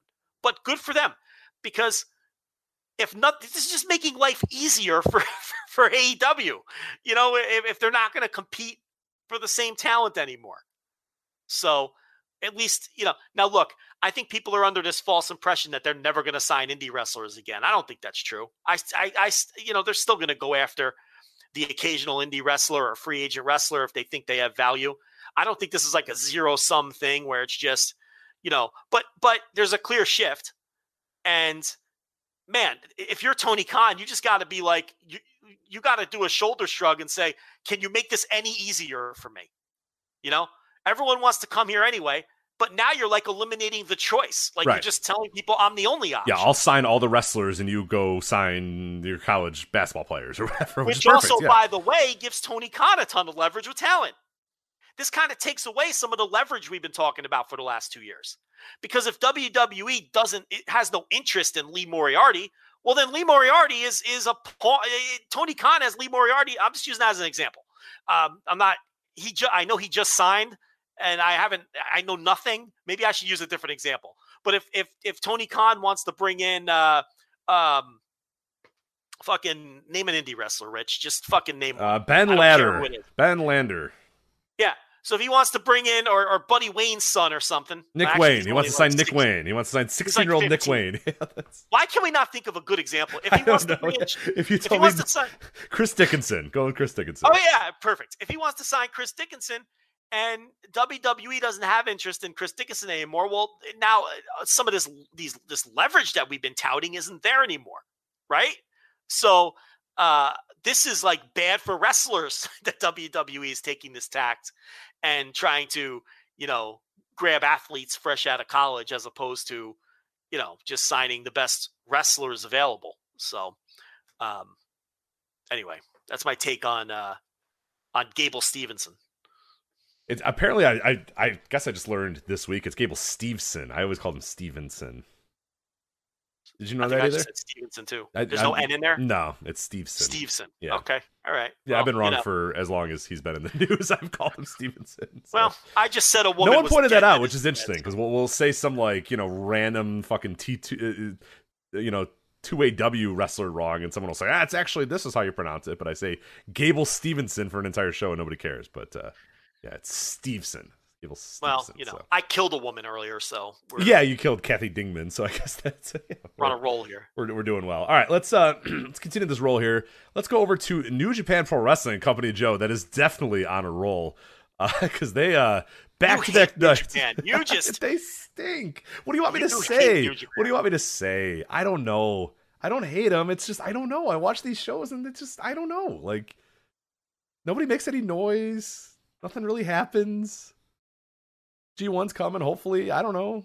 there was some good stuff on these uh, Wrestle Grand was Slams. good. People clapped very quickly and loudly for Shingo Takagi. Yeah, so you good. are just you are are you're sassy. You are I sassy. just, what do you want me to say? I don't know what to. This is the thing with this company. I don't know what to say about it anymore. I got some thoughts on some Well, give some thoughts. All right, night one. Let's talk about night one of these Wrestle Grand Slam back to back nights uh, in the MetLife Dome, uh, the very cavernous MetLife Dome. Night one, you could hear raindrops hitting the roof, which is always a great aesthetic for a wrestling show. Where Kevin Kelly has to say, uh, "That noise you're hearing is not the fans; that's rain hitting this roof of the MetLife Dome." Which is like, oh, great, cool. Poor Kevin Kelly. That's how I know. uh, That's how I know it's a great show is when you can hear rain hitting the roof of a of a building. But uh, Kevin Kelly in his in his den with the Joe Lanza mic, trying his best. he's got to he's got to get that figured out for sure. Yeah, uh, you Kevin sound a lot better than Kevin Kelly, so hopefully you can get that figured out. Uh, well, G one is not going to matter. He's going to be alive in, in, in the flesh during G one, so it'll be fine. Why doesn't Bushiroad send these men some professional equipment so they can broadcast their show? I mean, I don't understand the problem here. Yeah. Why is it Kevin Kelly's responsibility to Get on? Zoom. Get on Zoom with Chris Charlton and and buy a microphone. And This yeah, is a gigantic publicly traded Japanese company. They can't send this man a fucking three hundred dollar microphone. I don't understand the problem here. Your guess is as good as mine. But yeah, it was it was bad on these two shows. This is the worst it's ever been. So, um, Yeah. yeah. I don't know if it was connection issue, miking issue, uh, connect. You know, he's on Zoom apparently. I don't know what the hell's going Well, here's on. the thing: you can just listen to the Japanese feed. That's yeah. I, I'm. I think I'm going to do that moving forward. I've I've always tried to give uh preferential treatment to like the English feed because it's a lot. Of, You know, for in some cases it's easier to watch. You can well, look Kelly, away for a well, little bit. Kelly, Kelly, and Charlton do a tremendous job. Yeah, exactly. So they do a good job. You can look away for a little bit, and and whereas Japanese feed, I feel like I kind of have to pay attention a little bit more. I mean, you can get the cadence, you can get all that sort of stuff, but yeah, for for moving forward and maybe during G one, I, th- I think I'm gonna go back to the Japanese feed to. uh uh, I've heard people say that even the shows sound a little like you get a little bit more into the shows with the Japanese feed than you do from you know a guy on a microphone you know thousands of miles away uh, trying to. Ah, yeah, I don't know. I don't buy. I, I'm a sound down guy. I, I am firmly a sound down guy. I put the sound down to like three or four on my TV where you could just barely hear it, and your brain replaces the pops. I know it sounds crazy, but it, it's it's it's it's how I generally do it. Now the problem with these shows is these buildings were so fucking empty. I mean, there were like two thousand people in a fucking dome for these shows. It just looked dire. Yeah, like some, like usually they can pull off the Tokyo Dome thing where you know maybe it's a little darker in the background or yeah. whatever. This one was just like guys would come out and it was just like ninety percent of this arena was empty. It was all lit, and then there was just like a couple, you know, like a thousand people sitting in chairs around the ring. It it looked It a good, really bad. not a good aesthetic. I get it.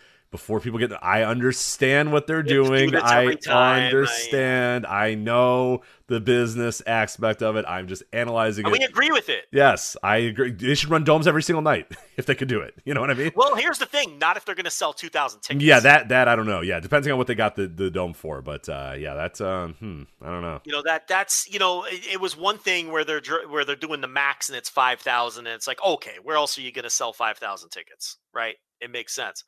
But now, but I, I I think, and maybe someone in the chat could help. I think the situation here was this is a particularly bad COVID. What do they call their states? Prefectures or some shit. Yeah, yeah, yeah.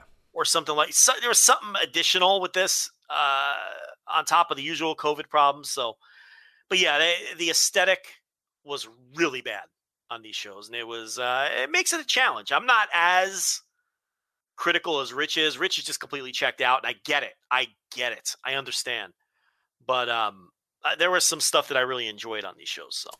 Uh, so I'm gonna start with the, the the or do you want me to run down the entire card, or how do you want to how do you want to do this thing? Go back yeah, to front, or start night one with match one. Let's all right, let's do that. So did you you watch know? the uh, did you watch the pre-show Stardom? Uh, uh, I did. You did? Oh yeah. What did you think of that one? This was uh, Momo Watanabe, who I constantly hear about on Twitter. Momo, Momo this, Momo that, Mm-hmm. And uh, Uh, Saya Saya Kamatani. Kamatani. Yep. And uh, they beat Lady C and Maika. I have to say that Kelly really did his homework here, so good job out of him. Always does his homework. But uh, the commentators did their homework on this, and they filled the listener, like someone like me, who doesn't watch Stardom. No, I know nothing about any of these people and they gave you a good feel for who they are and what was going on and you know so they did a good job from that perspective so um, and then they had a match Uh, then we had uh, Flying Tiger, Robbie Eagles, and Tiger Mask defeating uh, Lij. I, I did not see that match, so I cannot. I, for the record, I only saw the final what two matches. of what the thing. stardom match Yeah. yeah i mean it was a, i don't know nice little two and a half star match i don't know was it Why are you doing that? You're, I'm not. you're I'm trying. I try to move here. on. No, I try to move You're on. snickering. You're you're, snick, you're trying to make me the heel because you know the how the. Joshi fans are. No. Yeah. This is what you're doing.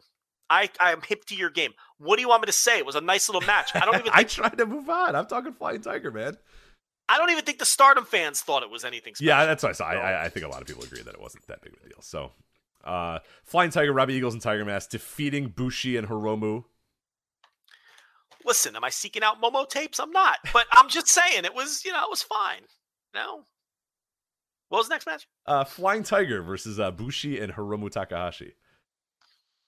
Yeah. So Robbie Eagles and Hiromu were obviously wrestling the next night. So that was a setup for this, and Eagles came out on top here. And then, as we said they should do, and as we said what we thought they would do, he ended up beating Hiromu the next night, but we'll get to that. But yeah, nice little tag. I mean, they all work hard. Robbie Eagles always works hard. Uh, Tiger Mask for an old guy, always, he doesn't have to work hard, but he does and you're never going to get a half effort from Hiromu or Bushi. So yeah, it was a, it was a nice little undercard tag. Now, see, I said both of these matches were nice little undercard tags, but you watch what we get shit right, right. and I gave them both the same review. You're definitely you're gonna start getting match the best the, the match recommendations, Yeah, the links, was and the yeah you'll you'll get that stuff. So anyway, the New Japan match was a little better, a little better. Then we went to the Roppongi 3K grudge match that we've all been waiting a month for. SHO defeating YOH by referee's decision. And then what we all wanted, SHO has joined the Bullet Club. Mm.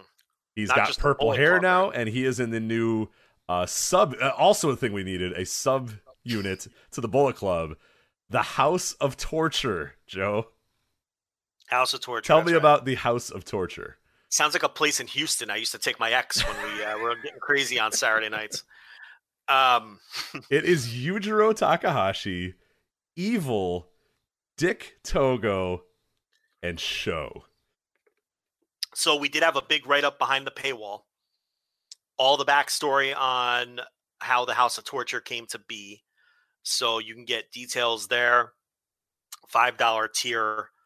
Um, but in the Cliff Notes version, this was um, Dick Togo's idea, and it's a way to continue to to push evil as a top line main eventer. So that's not going to stop.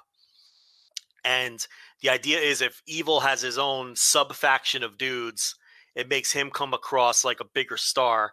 And obviously, the long term, which anyone can figure out, would be the evil Jay White feud that they've been teasing, but the pandemic has been getting in the way of. This is an easy way to get to that when they decide to pull the trigger on that. So that will probably be the big Jay White face turn. I mean, you know, because evil's not going babyface. So you could look at it from that perspective if you find this annoying and it is going to be a cheating sub stable heavy perhaps the heaviest cheating we've seen is what we're going to get out of this uh, the directive is uh, nonstop heat from everybody in the group and in fact they have a direct directive to not focus on in-ring work and totally focus on heat and storytelling um, this group and they're going to establish it during the G1 tour. Rich, if you remember when uh, Jay White had that dreadful G1 where it was all interference, and and Bad Luck Fale had that G1 where he was establishing. eh, They like to hammer things home sometimes on the G1 tours because they know it has the most eyes. This is going to be one of those things. So, uh, torture device. What? Oh, House of Torture House of Torture, yes. is going to a uh, heavy accompaniment of evil at ringside and i'm wondering because they like to keep the crews limited on the tours if that might curtail this at least a little bit if they don't want a lot of extra people in the we'll have to see. But the idea is there'll be heavy ringside presence from these guys during evil's g1 matches so you know what those matches are going to look like. Yeah. um and the other big thing here is SHO is set for a push. So that's another silver lining. Um, Yujiro's just there to be a body, and Togo's obviously just there to choke people with the wire. So, um, but but SHO is in line for a push, and then eventually down the line, if the pandemic ever ends, this will set up, you know, the the the you know similar to when the Elite had their sub faction inside of the Bullet Club. It's the same deal here, except this one is a device to uh, keep pushing evil as a pushing him harder actually than ever as a uh, as a top guy moving Right? forward. Yeah, it's amazing. I'm not uh, enthused by New Japan right now. Um, More details behind the paywall. yeah. So, is this what you would have done with SHO? Um, I don't even think this is what SHO would have done with SHO, but SHO just wants the singles push. Yeah, so. I, I get it. I get it. Yeah, it's uh, it's And it's SHO weird. and YOH, by the way, both wanted to be singles for a while, from what we understand. So they're both happy. Um, they're just both happy to be singles at this point. They were as tired of that team. yeah, they were probably bored else of winning the Super Junior Tag League as much as we were. So Well, these are guys in their 30s now who want to make some fucking money. Yeah, yeah, let's go, The let's way go. to do that is to be a single star. So, you know, they're going to give it a go and they were going to agree to anything. I think a lot of people thought YOH was going to be the heel. They decided to do it the opposite. I think they see more in SHO. Um, because I think if they saw more in YOH, he would have got the spot. But um, they, I think, I think they find SHO to be more marketable. I think he has more of a New Japan style look, top guy look. Would you agree with that? He's, he's kind of a certainly, yeah, yeah, yeah. No, he's good definitely. looking in the he's good looking in the ways that they think people are good looking. Right, right. He's got Does a more make sense? projectable star look to him. Yeah, for sure. Yeah, like he's more handsome in that way. I'm not saying YOH is an ugly guy. He's got a better body. He's a little yeah. So I, I can understand why they would prefer. I, and I feel like I feel like SHO is going to get an honest chance to get pushed and become a star. And I really feel like YOH, I, I feel like he's just going to be a guy on the roster moving forward. You know, a mid Carter who gets treated okay. Um, he'll probably win the junior title a couple times, and I, I, just don't project YOH as any kind of top guy, even in the junior division. I don't know where you stand. On Yeah, and I'm kind of the same with you. And I, I did not love that he was wearing uh, basketball shorts with tights underneath them as his, as his, his singles gear. I was just like, oh no, that's not good. That's it. And. I um, would say give them both time to kind of. Yeah, yeah. No, I, I think SHO definitely is a more projectable star uh, moving forward. It's just, yeah, I- right now I'm just not as enthused about him being in the House of Torture uh, part of that and being, you know, but we'll see what ends up going on. It's just, Here's all you need to know about SHO. They kind of let him go 50-50 with Shingo in a feud. yeah, right, right, right. They they obviously think highly of So- him for sure. Yeah, I mean, you know, so you know they, they didn't do that with YOH. You know, YOH didn't have a feud with pick- with Will Ospreay, and like, you know what I mean? Like, they they did that with SHO, and they let him be competitive with a guy who is now their world champion. So, um, th- this will be a vehicle to push him. But here's the thing: you're going to get the same shit in his matches that you're getting in Evil's matches. Right, which which will yeah will will will be a drain on me and I, I think several other people as well, and a drain. I- We'll we'll talk about it with Night Two. It was also a drain on, on one of the matches then, uh, as well. So and they and this match had that. I mean, it was very overbooked at the end. But I'll be honest, I I liked this more than I think a lot of people did. I I didn't hate this match, this SHO and YOH match. I mean, I don't know. I, is that a hot take? I don't even know. I, I yeah, thought I'm not was- I'm not sure anymore. Yeah, I'm not sure. I think more more of the complaints I saw were was with the match lengths uh, as usual with New Japan shows. This one went 24 minutes. Um, the next match that we're going to talk about here, King of Pro Wrestling uh, title I Quit match, Toru Yano Chase Owens, 28 minutes and three seconds. you want the I hottest. You want the hottest take of all. yeah, I did not watch this thing. So I I I didn't hate it. Everyone else on earth hated it. Um now don't get me wrong, I didn't like it. Let me be clear. But this to me felt like every plunder match I see in every company during the pandemic. I I, I don't see why this particular match is getting the level of vitriol that it's getting when this wasn't any different than your standard WWE 25 minute plunder match that they do with ladders and tables and again I didn't like it I'm not endorsing the match I'm not saying hey Rich go watch Chase Owens and Yano don't worry, I, I wouldn't do it anyway. I wouldn't do it Yeah. anyway. But but continue to sell. Continue to sell. But all I'm saying is I don't everyone's acting like this was the worst thing they've ever seen and I I I don't agree with that I thought it was fine I thought it was a two and a half star match so if that and I think that qualifies as a hot take for this thing by the way people talk Yeah, I think it's it's gotten like some dreadful ratings I've seen on other places. So yeah, calling it okay or acceptable is is is, is, is a pretty hot take. So Yeah. um, and Yano Yano wins with the uh with the hand. He handcuffed him and then threatened to like stab his eye out with it. That was a pretty nasty finish, honestly. He he threatened to fucking like rip his eye out with the scissors, and Jan and Owens was like, "No, fuck that, I quit." That's like in a perverse way. That's like that's I don't even I don't even want to say it. I was gonna say it's like uh it's like the Tully Blanchard I quit finish with the fucking table leg.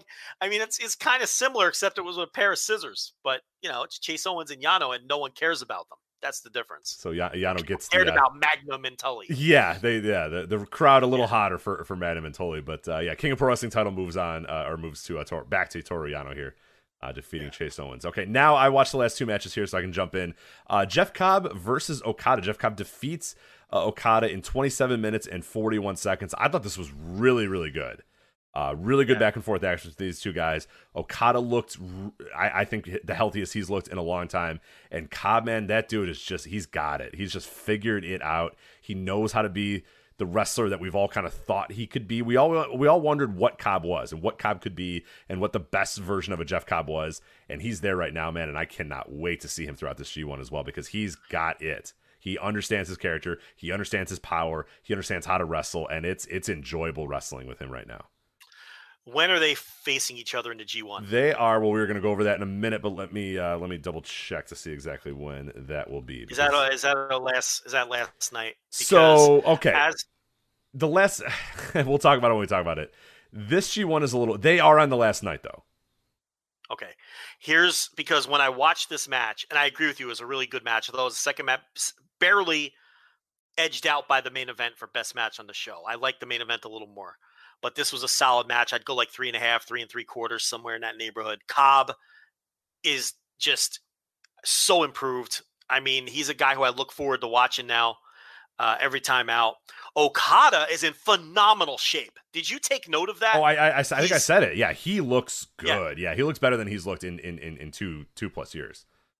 I mean, he has slimmed out. He he, you know, he's he looks he's just in phenomenal shape. He's ready for the G1 physically, um, knowing what kind of a grind that is on your body. But when I when Cobb won, my first thought was, okay, Okada's beating him on the last night of the G1, and it looks like that's exactly how they have it laid out. Correct? Uh, yes, yeah, final night. Yeah. So that's your typical pre. They always do a couple of these right before the G1. You know, you get an outcome and you're like, oh, okay, well, that other guy's getting the win back in the G1 in the bigger spot. And that's exactly what this was. But it's still a great win for Cobb. Uh, and then you had your main event, uh, which I, I agree with you was probably my match of the night. Uh, very close though. I thought both these matches were pretty damn good. Uh, U.S. title match here: Hiroshi Tanahashi versus Kota Ibushi. A very emotional match as the bell's about to ring. Kota Ibushi's just bawling his eyes out. So Yeah. What's with that? Uh, people said that the the health scare got him, or because he had a, I mean, he was having a lot of issues. He had the issue with the vaccine. He had an issue with this. He had an issue with that. So I think it was just the emotions of getting in the ring again and and and and, and being in the main. I don't know what it was, but it was it was wild.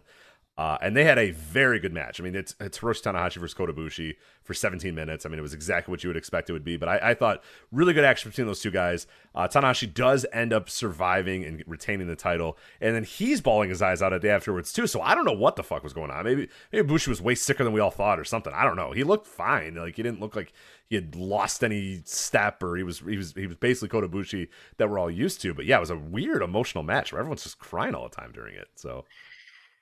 Well, he had lobbied the whole time to wrestle all of those matches that they pulled him from. So, but he's also a fucking weirdo and a maniac. So he may not have been healthy, and the doctors wouldn't let him wrestle. And if the doctors aren't letting you wrestle in Japan, where it's expected that you just wrestle through shit, then that is really saying something. So eh, maybe it did mean a lot to him to get back because he really didn't want to miss all those other matches. So maybe that was it, overcome with emotion. But it was a really good match one notable thing about this match is I thought the grappling in the early going, which there's nothing I hate more than perfunctory, meaningless, lazy. We're going to grapple for six minutes because that's just what you do when you start a match kind of grappling. I just say skip it and get into the meat of the match and tell your story. The grappling in the first five to eight minutes of this match was uh it looked competitive. It looked, um, it, it looked like they were. Uh, it, it looked like it was grappling where they really looked like they were wrestling each other as opposed to handing each other limbs and just right, right. There was always a struggle the entire time. It's struggle always yeah, the word I'm a, a guy's always trying to get out of it, get to the ropes, figure. it Yeah, there's always a push and a pull. Uh, which is nice versus the I'm laying you it in and the other guy's just kind of laying on the mat for a little bit until it's his time to get up and try to get out of it. Yeah, no, I'm, I'm right with you on that. So I thought the entire 17 minute match from bell to bell. And how about a 17 minute main event? Ah, fuck, man, more of these, more of these, please. I loved it. Yeah. So, um, yeah, I went four stars flat. Um, you know, even with the the atmosphere issues, I don't think it's as good as something they can do in say a G1. But um, you know, I don't think they were really going for that. I mean, guys really stepping up in the G1 and try to have classic matches. But this was worthy of the main event slot, and I thought it was a, a really, really solid match, a very Mhm. good match. Yeah, unfortunately, it's, it's again, it's one of those that you just you wish so badly there was crowds again because like there was a few spots where like I, I think there was one where he he did like um some sort of like, it was like a dragon or, or, or a dragon suplex or something like that out of it. Then a one you know one count kick out or whatever. And it was like fuck man, this is like it was just like awesome stuff. You know what I mean? It's just it, you could just, Yeah. you're just like man, like God, I wish crowds were back again in, in Japan, but. uh Despite all that, it, it's still pretty solid. Still pretty solid stuff here. So, uh, night two, I only saw the main event, so I'll, I'll run you through uh, everything else on night two. Uh, did you you watched everything from night two, right? So you saw the Stardom opener uh, through everything. Okay.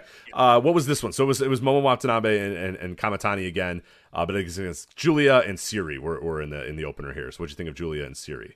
Yeah, and the Momo and, and Kamatani team lost this time. Yes, correct.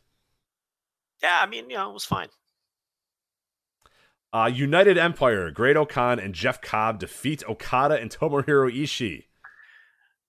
Um, yeah, again, you know, eh, Cobb is just getting too much of the upper hand on Okada here. You know what I mean? So it's like they're really telegraphing that, but um, that that's kind of was the story of this one. I don't have any. I have no notes on the on the work or the match itself. It, it was exactly what it looks like on paper. Um, you know, a, a, a, good solid tag team match between um, you know four guys that I like watching. Yeah, all guys kind of setting up uh, uh, future matchups, most likely for the uh, for the G one and stuff. So uh, then we'll move on to our next match here: junior tag team titles. It was El Desperado and Yoshinobu Kanemaru defeating El Phantasmo and Taiji Ishimori to win the junior heavyweight tag team titles. This, I believe, is their fourth time as champions. Uh, plenty of, for for these guys. They've had long reigns, they've had short reigns. This is their fourth reign now. What'd you think of uh, Despy and Kanemaru versus Phantasmo and Taiji Ishimori? So Phantasmo's loaded boot backfiring, Despy with the fist, the hand, and then selling the hand later in the show when he came out to challenge Robbie Eagles. He still had the ice on the hand from the from the finish and everything, which was really cool. Uh, yeah, I I I, I enjoyed this uh, more than the the next match we're going to talk about with the heavyweight tag teams. So, um, and and and you know some some clever booking um, at the finish as well. Uh, so then we had uh, moving on now the IWGP Tag Team Title three way match. Uh, Dangerous Tekkers retain the titles. They defeat Hiroki Goto and Yoshihashi, as well as the team of SANADA and Naito. I don't know. I just I didn't give a shit, and I just watched it with glazed over eyes, and I don't. I don't know. I'm not the right person to review this. I just don't care about any of these people in this context. yeah, I- 26 minutes for a triple threat of three teams that you don't care it. about. Yeah, is, I- is going to be tough. So I, I, you know, I just I don't care who wins. I just, you know, uh, is a nice little diversion for Naito while you know before the G1 to do a little quickie title run and, and and tag title run and all that. But um, you know, I th- this uh, tag heavyweight tag division is just not interesting to me at all. Um, I, you know, I know how other people felt when during other eras of this title where they just could not get into any of it. And it's like, believe me, and then those weren't great either. But I just have no use for any of this or any of these teams. I'm sick of it. Making it a three way didn't help my. Honestly, I, I I liked the last um match between Tekkers and SANADA and Naito the best out of this entire string. This one, I just I'm burnt out on it and I don't care and I don't have any other thoughts. So Uh, then we'll go to a match that I wanted to fit in, but uh, unfortunately, I started watching it before we recorded here, but I didn't end up finishing it. Uh, junior heavyweight title match here. Robbie Eagles defeating Hiromu Takahashi. A little bit of a surprise to some people uh, that Robbie Eagles retains uh, the junior heavyweight title. What do you think of the match, and what do you think of Robbie Eagles retaining the title? No, that's the right call. We talked about it um, in the lead up. That Yeah, I, I, I 100% agree. It establishes Robbie Eagles in a way that I think you need to establish him moving forward. Yeah, Robbie Eagles is starting to feel like a bigger deal now too. It's he's not. It doesn't feel like he's just oh a COVID champion or a you know Hiromu's been hurt kind of. No, because I feel like they're just redoing the story they were going to do before the world fell apart with these two guys is what they're doing, and I think that that it was very clear that they were going to push Robbie Eagles a year and a half ago or whatever, um, before everything um, happened with with with the pandemic, um, and and it just you know and now they're just they're doing it now. So I, I thought he would win. I thought he should win. The only issue is it makes Best of Super Juniors very predictable because now Hiromu is obviously going to win that tournament and then probably beat Eagles for the title at Wrestle Kingdom or something on one of the nine, on one, one of the 19 Wrestle Kingdom shows.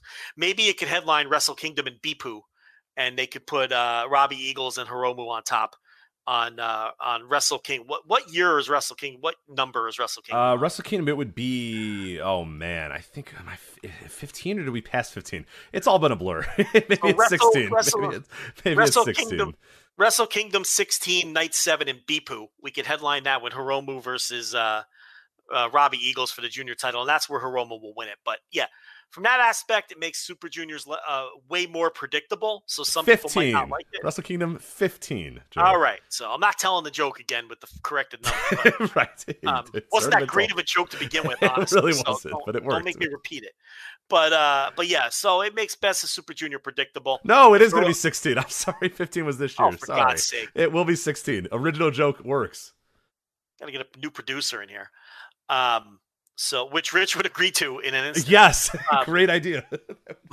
but but uh but yeah, no, really good match though. I think neck and neck with Tanahashi and Ibushi for the best match on these two shows. So um yeah, I thought the match kicked ass. I think Robbie Eagles is an excellent, excellent worker. Tried to tell people when I was watching his Australian stuff that this guy was was gonna work out in New Japan and he was right up their alley.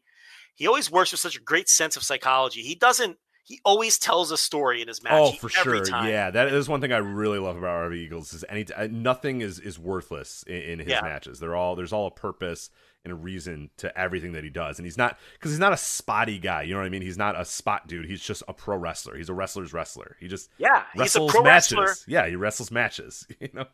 he's a pro wrestler who can do spots is what he is Yeah. that's what he is he's not a guy doing spots right you you nailed that's that's the perfect description and um you know obviously uh, a lot of stuff he always his matches are often built around it because of the ron miller special built around the legs and whatnot and um you know this is another guy who you knew they liked right off the bat because his first night in Korakuen Hall, he tapped out Jushin Thunder Liger.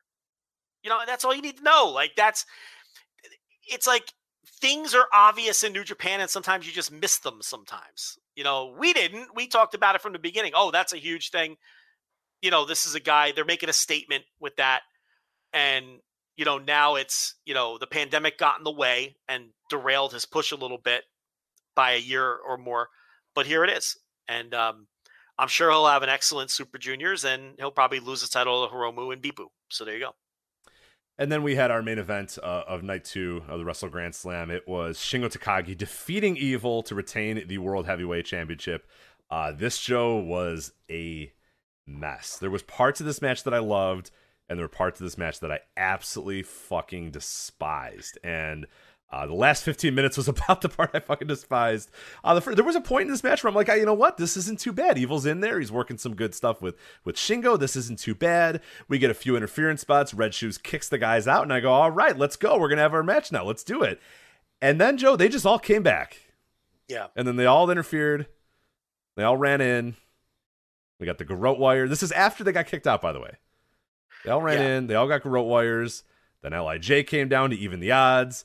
And then there's a bunch of brawls, and then the guys are fighting all over the place. And somewhere along the line, Shingo Takagi hits the main Japan and wins the title, or, or wins, win, retains his title. Um, a lot of, lot of, disaster. uh, yeah, Yeah, it wasn't good. A lot of internal politics involved in this match too.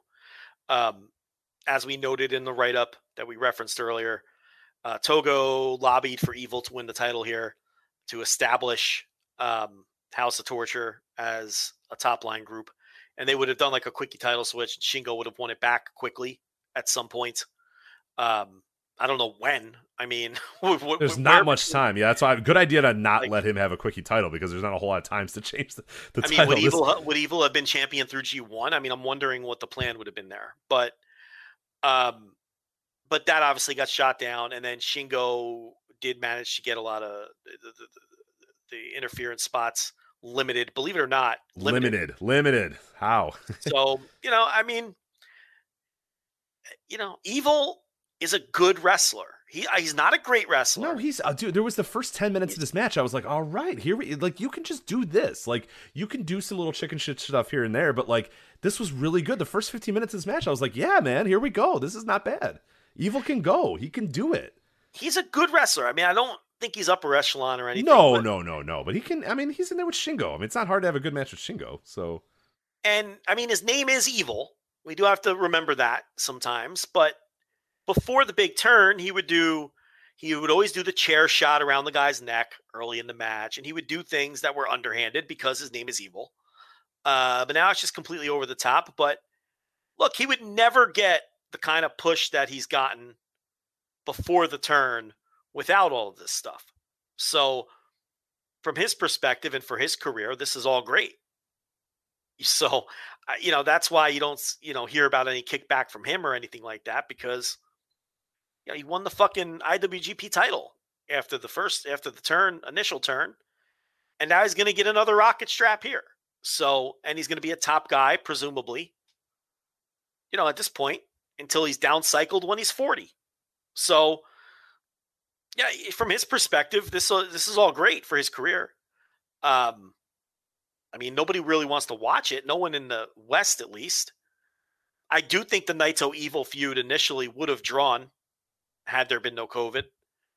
Um, and I don't know if it's hard to tell. I, I don't know if the Japanese fans are as negative on Evil as the Western fans. I don't. I, I don't think so either. No, because I mean, honestly, in this match too, like not to not to analyze, you know, clap crowds or whatever, Yeah. but like when when when Red Shoes kicked out the House of Torture, or whatever, I mean, the crowd went nuts in in terms. They were like, eh, you know, clapping, clapping. Like, the claps were just going wild for for that, and I was like, oh man, all right, like it's working for them still. Like I don't know, I don't know how it could still be working for you. I don't know how you could still be like, yeah, awesome, they're gonna get kicked out and then they're gonna run it, like, but they still were. I mean, when when when Lij hit the ring, the crowd was, you know, they're clapping like crazy. So it's like, you know, they're they're clearly into that still at some level. It's just yeah, from from my aspect as an analyst, it's like I just don't really want to watch it anymore. It, it it's just exhausting, but working for someone. So there always seems to be an annoying cheating stable in New Japan, though.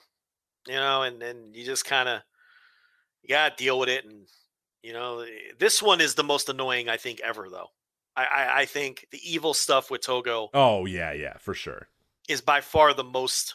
It's just so aggr- like I said in this one, like Red Shoes kicks them out and then they just come back and then they just interfere and it's like, okay, what are we doing? Like, yeah, it, it's it's just it's so blatant. It's so and there's just no real. I don't know. There's just no end in sight. There's no real push. It, nothing really happens. You know what I mean? He just kind of interferes, does shit, and then we move on to the next show where he interferes and does shit again. I, I don't know. It's just yeah, Yeah. It's, it's it's uninspiring in- in a lot. I of ways, kind of but- thought he might be done as a tippy top guy, but this is a whole new Yeah. lifeline for him. So Togo believes them, and Togo has power. I mean, he's not the top power broker, but he he has some power, and um, you know they're all pals from back in the day, and he he does have influence and power, and he believes in him, and he believes in SHO. So they're both going to get pushed. Uh, all right, let's talk about this G1 though, but because we got a pretty interesting looking uh, G1 lineup here. Uh, this obviously, if you do not know, Patreon.com/slash Voices Wrestling daily G1 audio. Is that right, Joe? Yeah, daily G1 audio. Yeah, I do it like I do every year. Yep. So that is going to happen throughout the entire tur- uh, tournament. Uh, a block here. We're starting off. This is going to be September 18th, uh, all the way through uh, the final, which is going to be on October 21st. Well, let's, let's go over these blocks, I guess. First. yeah, yeah, I'm going to do that. I'm just letting you, uh, letting the schedule, letting you know about the schedule first, and then we'll go over the, Oh, okay, the, okay. actual, uh, or the, the actual, the dates that this is going to run. Uh, obviously, this is in the fall again because of the Olympics. It'll be back to the summer, presumably uh, next year. But uh, uh, A block: Kota Ibushi, Tetsuya Naito, Shingo Takagi, Zack Sabre Jr., Toru Yano, Tomohiro Ishii, Yujiro Takahashi, Kenta, Tanga Loa, and Great O-Khan. So that is your A block. It's a good looking A block. I actually, I don't think that's a bad block at That's all. It's not a And bad look- block at all. Now look, hey, look, you don't have Will Ospreay, Jay White, Minoru, um, um, uh, Minoru Suzuki. Um, I'm probably forgetting some people. Juice Robinson, if you want to throw him in the mix. Uh, Jon Moxley, who sh- assuredly would have been in this. So you have some really interesting people not in this. And if you lose, you know, losing Jay White from uh, losing uh, Will Ospreay from any tournament is a gigantic blow for match quality. I get it. So this is not the strongest G1 field, obviously, but I think this A block isn't that far off from what from the kind of block you would have seen normally. I mean, I don't think it's a pow- one of the best powerhouse blocks I've ever seen. It's really not that terrible. So um, I, I I actually think it's a pretty decent block, honestly. No, I, I like it a lot. I think there's a lot of a lot of good potential in that. We'll talk about some of the matches moving forward, but yeah, the A block to me really good. Um, sort of top heavy kind of middle heavy as well. The the lower end is is, is pretty rough. There's going to be a Yujiro versus Tanga Loa match, and there's going to be you know Tanga Loa versus Great O-Khan. But there's there's enough stuff in there that I like. I think most matches on that on the A block, uh, with the exception of the Yano matches, the Yujiro matches, and the Tanga Loa matches, uh, I'm at least pretty interested in. Uh, and then the B block. I mean, all things See, considered, I think I think I think Tanga Loa can be sneaky good here. He's a guy I'm, uh, I got my eye on. No, I, I I agree. I just I I worry about how they book him in a G one and how they use him in a G one because I have Well, he's liked gonna him. lose all. Look, look, he's gonna lose all his matches. Well, yeah, no, no, no, no, no, for sure. I just wonder if they get cheaty heavy and bullet Oh, you're heavy. right. Okay. That's if they if they see him as the off night. If they just let the guy work like he's done this year, though, I mean, then you can add him to the mix. I mean, if he just goes in there and works with Ishii, I mean, fuck yeah, that's awesome. He just goes in there and works with Shingo, that'd be awesome. But you know. I don't know if they see him as you know similar to the Toru Yano, similar to Tama Tonga in past years, similar to Bad Luck Fale in past years, where they see them as just a night off. So it's like ah hell, Kota Ibushi's been killing himself. Let's go in there and have a match with Tanga Loa where a bunch of guys interfere and it's over in you know eight minutes type thing. I don't know if they see him that way. I hope they don't, but we'll see. Yujiro's that guy. Yano's that guy. I think they have two of those guys already in that A block. I don't think they need to add uh, Tanga Loa and Great O-Khan to that as well. So I would just have those guys go out there and just fucking wrestle and, and not worry about taking nights off. But we'll see. No, I think Yano's the night off. I think. Um, see, the the thing about this A block is some of the guys who are considered bottom guys, I like. I I think Tanga Loa is a guy to watch. I like O-Khan. I like Kenta, even old Kenta. So, you know, the only people I don't like are are Yano and, and Yujiro from that perspective. But I get it if other people are like, I'm not I'm not watching Tanga Loa matches. And I know a lot of people don't like Great O-Khan. So maybe this block just looks better to me than it does to other people. But the top part of the block is pretty great. Oh, it's not. Yeah, I mean Ibushi, Naito, Takagi, Zack Sabre Jr., Ishii, right there. That's not even including Kenta. I mean that first five, All those guys are going to wrestle each all those other, guys are good. Yeah, and they're all going to have good matches against each other. And Kenta's going to have a good match with two or three of those guys. sure. Oh, for sure. And I think O-Khan will have a good match with a couple of them, and Loa too, if if they don't do what you just said and, and make it interference heavy.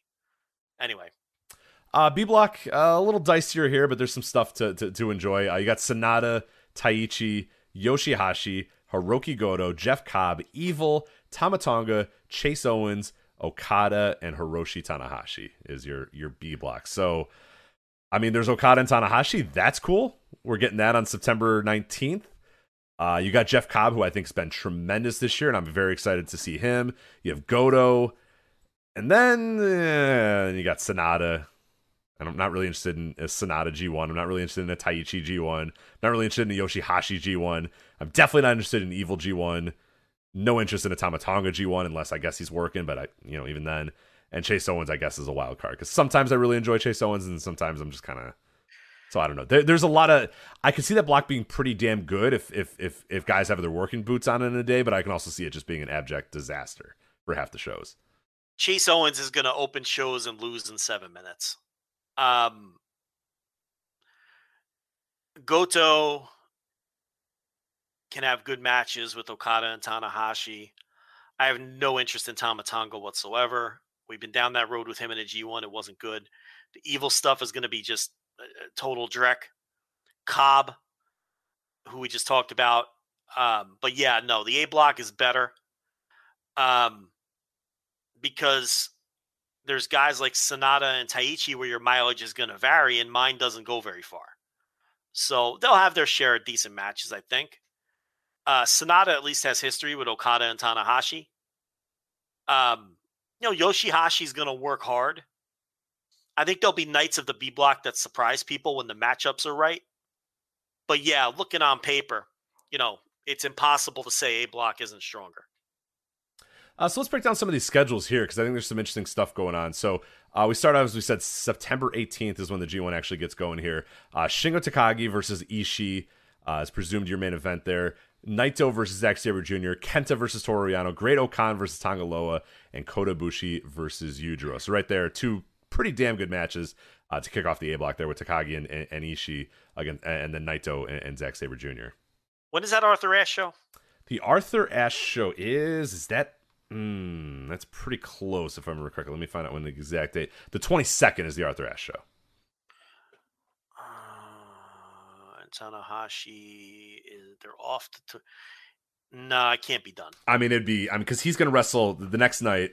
Tanahashi's going to be there on the 19th. You got quarantine and shit too, though, right? Yeah, unless they find some weird roundabout way. But he's going to be wrestling Okada on the 19th.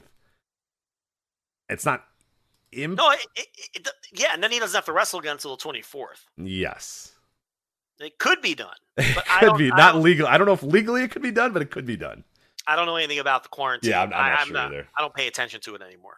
But um, interesting. But yeah, they're doing Tanahashi Okada right out of the gate first night in Let's, Osaka. let's fucking do it. Yeah, Saturday, September 19th, or Sunday, September 19th, I should say, in Osaka, B Block, uh, Tanahashi and Okada. And there's not a whole lot else on there. Goto and Taichi, SANADA versus Tama Tonga, Jeff Cobb versus Chase Owens, and Evil versus Yoshihashi. So Uh, you're not getting much else, That but card, that card fucking stinks. but you're getting Tanahashi and Okada, baby. So Yeah, don't complain. stinks. That's not a great card. Uh, September 23rd, A Block back at it again. Uh, Shingo, Zack Sabre Jr., Ibushi, Ishii, Naito versus Tanga Loa, Kenta versus Yujiro, and O-Khan versus Toru Yano. Yeah, I mean, you know, the B, the A block's always going to have two or three solid matches on it. That one, that's an that's one where you you look at Tanga Loa, like that's be a, a huge example of like, okay, they're just gonna let this guy kind of work and, and, and do his stuff. That'd be an awesome example that that night against Naito to to see. To see what we're going to get out of it. Yeah, exactly. That that's gonna be one to really judge it. Like I, I don't know if I can judge it against Great O-Khan, but I could judge it a little bit more against Naito if they just let him go out there and and do his thing. So uh, the twenty fourth. Uh, you got Okada versus Evil. This ah, man, the B block, I think the B block stinks actually. It's rough. Yeah, it's rough because yeah, yeah it, it falls off a cliff pretty quickly once you, you you get you know a few of the good matches out of the way. So it's Okada versus Evil, SANADA versus Taichi, Jeff Cobb versus Yoshihashi, Chase Owens versus Tama Tonga, and then thankfully Tanahashi versus Goto. Uh, Uh, 20, not great. Not, Not great, great. Bob. Not great. great. Kobe World Hall. Oh, big spot here. Oh, hey, I didn't even realize this. Kobe World Hall, Block A. Shingo Yeah, but like, here's the thing: like the buildings and the cities, they cares? don't matter. Who cares? They- None of it matters. It's Right. And you, you find that a little bit more with this uh, G1 more so than other ones. Because in past G1s, we've been able to kind of analyze, oh, well, like on this night, you know, you want to sell this amount of tickets and this guy on it. Yeah. It's like this year, I think it's just kind of like whatever, you know, cares. No, and I can't get excited. Like different cities respond to the thing, and none of it matters. You could hold. You may as well hold all these in just the same generic building every night for the sake of, you know, analyzing things. It's just none of it matters. But uh, either way, Shingo coming back to Kobe World Hall. He's going to face Tetsuya Naito in that night. Kota Ibushi versus Zack Sabre Jr., Tomohiro Ishii versus Kenta, and then Tanga Loa versus Toru Yano and Great O-Khan versus Yujiro. But hey, you got three real solid matches on the 26th there. So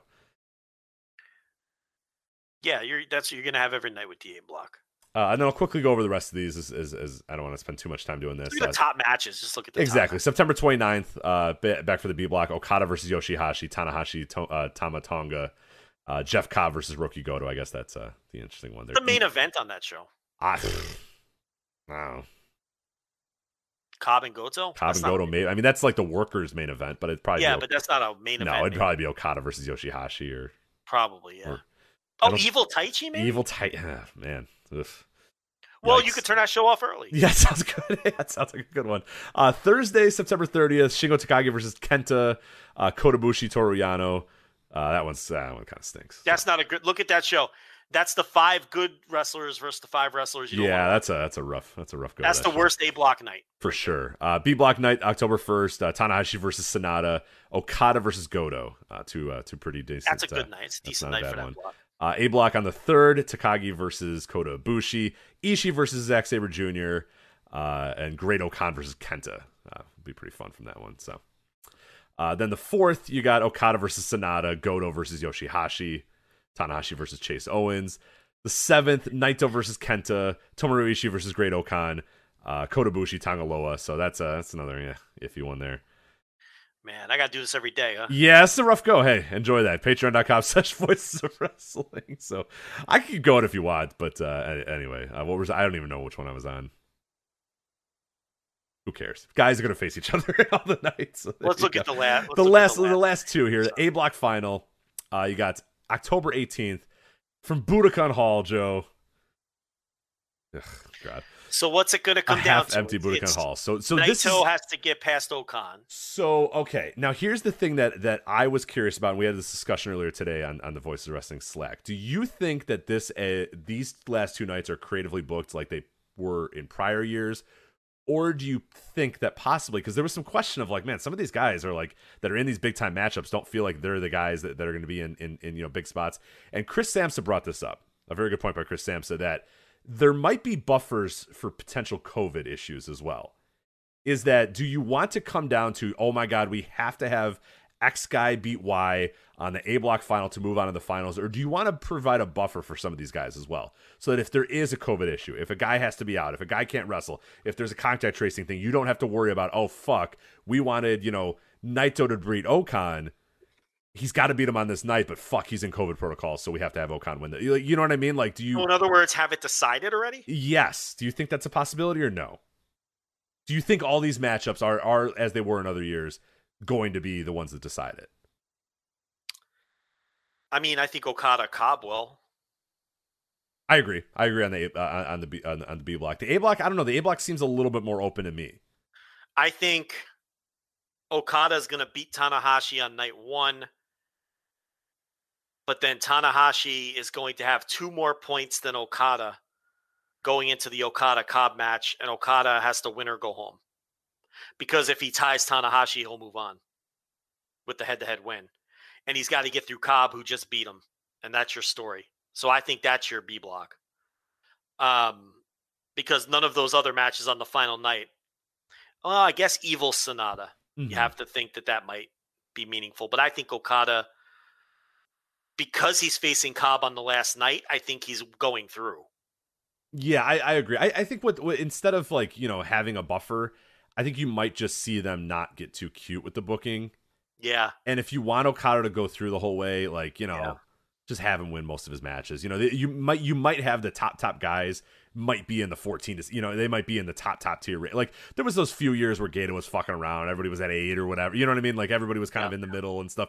I think the way I would avoid it in case there is a covid issue is that decide who you want to win and just have them win most of their matches you know have them win most every one of their matches So it's a good year to do like classic carnival booking. yeah right right. Like I don't know. That, that's the way I would do it. Just because if three guys have 16 points and three right guys like you don't have to four fuck around and and and Yeah. if, if great O-Khan doesn't have to have 12 points going into the final night and and be in the mi- like it's just have Naito win most of his matches. Have okada win most of his matches. Have have the guys that are going to be in play just win most of their matches and don't do don't get too cute with it. Yeah, I mean the the the A block looks hard to work out. Uh, Naito, see, O-Khan is Naito's roadblock in the same way that Cobb is Okada's, so that looks very similar to me.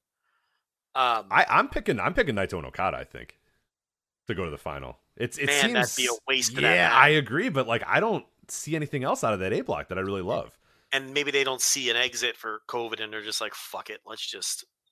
Nah, I don't know. I can't see them doing that in front of fucking two thousand people in some building. It's too big of a match. I can't. Mm, nah, I can't. I can't see it. So if you're picking Okada to go through, it means you got to take someone out. That means O-Khan is Naito's spoiler, and he knocks him out. And they've had history, and O-Khan has beaten them before. So I mean, Shingo's winning on the final night for sure because he's facing Yujiro. So does it come down to Ibushi Kenta? and then. I mean, without putting a ton of thought into this, Just have I have Ibushi win again. Who cares? and I and I and I never do. Like I never put a ton of thought. If you notice into the G one, I I I put a little bit of thought. I look at the final night. I don't like to work it out because I want to watch it play out. Does that make sense? yeah, yeah, for sure. Because if you really sat down, you could No, because we, we, we used to do that for a few years where we'd go, okay, well, it's this guy and this guy, and we were right like you know ninety percent, and then eventually Right. we just came over, and then we we- started like the last half of the years we would preview the G one, we would just kind of be like, I don't know, who knows, yeah, whatever, like we wouldn't map it out as much. Like Well, our early years, we'd map out every single match and, and, and get it to a pretty close degree. Pretty close. And the thing is with the double dome, it, it's like it oh, it opens up winner- everything. Yeah, it it, it Yeah. makes it almost impossible to predict because there might be there's probably going to be two title matches. So it's not like okay, this is the one guy that's definitely going to main event Wrestle Kingdom, and you have to worry because it's his time. And well, and then there's the other aspect too that you don't really need to worry about drawing. Like you're probably going to sell whatever X amount of tickets you're going to sell. Yeah, yeah. So you can fuck around a little bit and have a guy, you know, like ah, whatever, you know, have this guy. Like, not that I think they're gonna say, ah, Yujiro, you know what, it's your time, pal, get up there, you know, knock him dead. Like, it was still within reason you're gonna have guys win, but it doesn't feel like as that's much of a okay, is this guy truly ready to be the main event guy that needs to sell tickets to Wrestle Kingdom? It's not going to matter in the sense that he's not going to be the true guy to main event because there's going to be two, you know, two main events and, and possibly three main events, and then also it doesn't matter because it's going to be a, a, a quarter filled dome, so it's like whatever, you know. Three Wrestle Kingdom shows now too. Yeah. Why are they doing that third one like three days later in a different city? I show you're asking the wrong. I don't know. Is that just New Year Dash with a Wrestle Kingdom? Uh, I believe that is the case. Yeah. so is that Wrestle Kingdom Roadblock into the line or whatever? Uh, sort of. Yeah. Or or or, or WrestleMania. Wrestle WrestleMania Backlash. Backlash. WrestleMania Backlash. Yeah. So that's like Wrestle Kingdom Backlash now Yeah. instead of New Year Dash because they're not doing New Year Dash, right? Um. No, I don't think they officially. They didn't officially announce New Year Dash this time. So How can you do two Wrestle Kingdoms, a New Year Dash, and then do Wrestle Kingdom again? you're right. So for people that don't know, January fourth, January fifth, the first two nights of Wrestle Kingdom, and then also on January eighth, they're doing a Wrestle Kingdom. So Get at into it. Yokohama Arena. So you're gonna have two Tokyo Dome Wrestle Kingdoms, and then a third Wrestle Kingdom at Yokohama Arena. So Get into it, buddy. get into it. Joe Lanza. If there's fans, I'll get into it. yeah, daily uh, daily G1 updates. Patreon.com slash voice wrestling. Five dollar tier for those, correct? Yeah, yeah, five dollar tier. Five yeah. tier. Joe Lanza, G1 Climax, daily updates. Uh, we got about ten minutes here. Let's let's uh, go quick. I don't know why you think this is like. I've done daily audio for the Junior Tag Battle of Glory. No, I know, I know, I know. You don't think I can handle this? No, you got it. You got it. I mean, come on. I mean, I'm glad This you're doing it. I'm not, but yeah, no, This is 18 nights though. yeah. Junior Tag Battle of Glory was like six nights or something. It's, yeah, it's gonna that that that October twelfth. Uh, you know, Taichi versus Tama Tonga is really gonna start dragging on you a bit, but One year I did G1 Carnival and N1 all at the same time. yeah, that was fucking insane. Yeah, so. This is cake, right? Uh, Five, and, and five matches a night. They're not doing any undercard shit. No undercard. Yeah, you're going. So there's going to be one. A few of the matches, a few of the shows do have undercards, but it's like a young lion. They're the new young lions versus like one of the the, the star, and those are going to be great because you've never seen these guys before. So that'll actually be kind of fun. So. Well, if you, need, if you need me to fill in, if you need me to fill in on any of them, I, I've done that in the past. I will. I will be willing to fill in. So That's true. I may need you to step in on one or two. yeah, yeah. If there's if you're like, look, I'm I can't do it. I, I can fill in. So See, you're so like you assume it's just going to be terrible. no, I, I I don't know. I just I just I New Japan and me are in a in a bad place right now. So You are. Yeah. I try. It's not a good, I try, but it's just you know, do you? Do you try? I, not really. no. I'm not seeing a ton of effort. Uh, there's not a lot of effort going on. So Yeah. watch the main Oh, event. look, you're you're checked out. I understand. I get it's it. just it yeah, happens. it's just hard. I'm at Life Dome and it's, it's I can't do it anymore. And when you check out, you check out. I check. I'm done. Done. Yeah, Everybody, everybody clapping like seals. Yeah. Yeah. Kevin Kelly has explained the rain hitting the roof. I'm just like, oh man. Yeah. you might think that's our fans, and it's not. They're making noise, but no, that is the rain hitting the MetLife Dome. Like, oh boy. Oh boy. All right. Anyway, let's uh, let's talk Death Before Dishonor here real quick uh, before we get out of here. Uh, ROH has a pay per view this weekend. Yes, they do. Uh, ROH World Championship main event: Bandito defending the title against Brody King, Demonic Flamita, and EC3. He's you think EC3 is going to change the narrative, baby? Can't beat Bandito yet, right? Can't do it. No, no, no, no, no. I don't think so. So it looks like Roosh, um, the ROH doctors, we talked about this last week. The ROH doc, that was a big hit, that segment, by the way. People enjoyed that uh, impromptu news. Oh yeah, that was good. That was good. Yeah, don't do it right now. We don't have a lot of time, but that was that was fun. I enjoyed that. Seems Rich is always scared I'm going to do that. It that was a winner though. People really uh, gave positive reviews to impromptu news, but it looks like Rush, the ROH doctor, said, "Yeah, you're hurt, but you don't need surgery." And he said, "Nah, you know what? I need the surgery." I really, really should get surgery. yeah, so you know that's it for him. Going under the knife uh, to own ROH. I love it. Yeah. So, uh, but they're gonna get uh, La Bestia del Ring in there until the end of the year and get their money's worth on that guy. So uh, he's on this show, but maybe the whole family will be leaving. I think they all think they're going to to AEW. Um, I don't know how Tony Khan feels about that. I guess we'll find out. But uh, that's it for Rush, which explains the Bandito title win, which at the time looked a little weird. Right. So yeah, I, I'd imagine he keeps the title here for a little bit as try to add some stability uh, there, and kind of the same idea that you were trying to do with Rush. You just try to do it with Bandito for for a little bit now as well, but obviously not with the same. Yeah, why not? Bandito is a excellent wrestler. Yeah, I Um, agree. I, not that I really want to see any of these other guys. I don't want to see Demonic Flamita get the title, nor do I want to see EC3 get the title either. So Bandito still doesn't feel like a hot champion to me. no, I don't think it's ever going to happen. So yeah, but he I- I- should win here. Yeah. Uh, ROH Pure Championship match: Jonathan Gresham defending the title against Josh Woods. Yeah, I mean it's it'll be a, have a high floor because it's Gresham in a pure match. Yeah, So yeah, I'm into that one. Uh, ROH World Six Man Title: Shane Taylor Promotions defending their titles against Dragon Lee, Kenny King, K I N G King, and La Bestia Del Ring. As you said, hey, we're paying you, pal. Get your ass out there. So, you got to job these guys out till the end of the year, right? for sure, for sure, for sure. So, Remember when Dragon Lee signed a New Japan contract and wrestled like one match because of the pandemic? yep, That worked out. that did did. Uh, yeah, he's uh, Sucks. Yeah, it does. Kenny King getting uh, getting some work here. Uh, this is an interesting match here. Jake Atlas making his uh, I guess debut in Ring of Honor. Right? I don't think he's ever has he ever worked ROH prior. I don't I don't recall if he ever did. Uh, versus Taylor Rust, the former Rust Taylor and I thought he was whatever the fuck he was in. Uh, Taylor Rust or Rust Taylor in ROH because I thought he was Rust Taylor on the. he was Indies and then Tyler Rust for a while.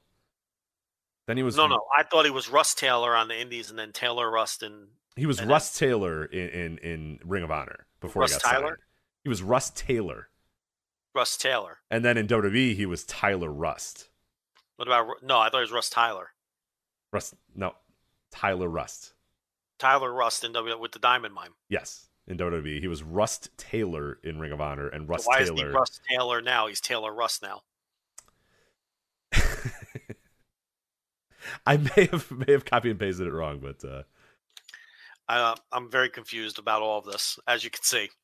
Um, but we know who the guy is. I think that's all that matters. yeah, that's all that matters. But uh, he's there with uh, with Jake Atlas as well. So I was try- I was trying to look up if Jake Atlas was uh, was ever in Ring of Honor, and I don't believe so. But let me double check one more time. But that's that's a pretty interesting match. I'm I'm, I'm curious what uh, I haven't been as high on Jake Atlas ever as a lot of other people are. Uh, but this will be a big spot for him. I'm, I'm very curious what he does uh, in this one. Okay, so one time he faced uh, Bateman on the uh, Death Before Dishonor Fallout show uh, back Also, in 2019. another another so- another West Coast opponent here. yes, yes, yes, yes. So um, Um, this is the heavy metal NXT offer match. Yes, right. This is Poppy Poppy Raw offer match here with Taylor Rust and uh and, and Jake Atlas. So we'll see what happens there. Uh, I'm all for Jake Atlas. You know, he's 26. He's still got plenty of time. He seems a little pissed off by how things went. Uh, again, I have never been as impressed as a lot of other people seem to be about him. So, but we'll see. You know, Who, Jake Um, Alice? yeah, yeah. I just I don't know. He's fine. Yeah, people- I'm, I'm kind of with People you. Are like, oh, he's hot. Like you got to Yeah. sign him right away. He's going to be a megastar. And I'm like, I don't know. Good guy, good little wrestler. I don't know. I've never been blown away either. He had a he had a three way in in Evolve with Curt Stallion and I can't remember the other, the third guy.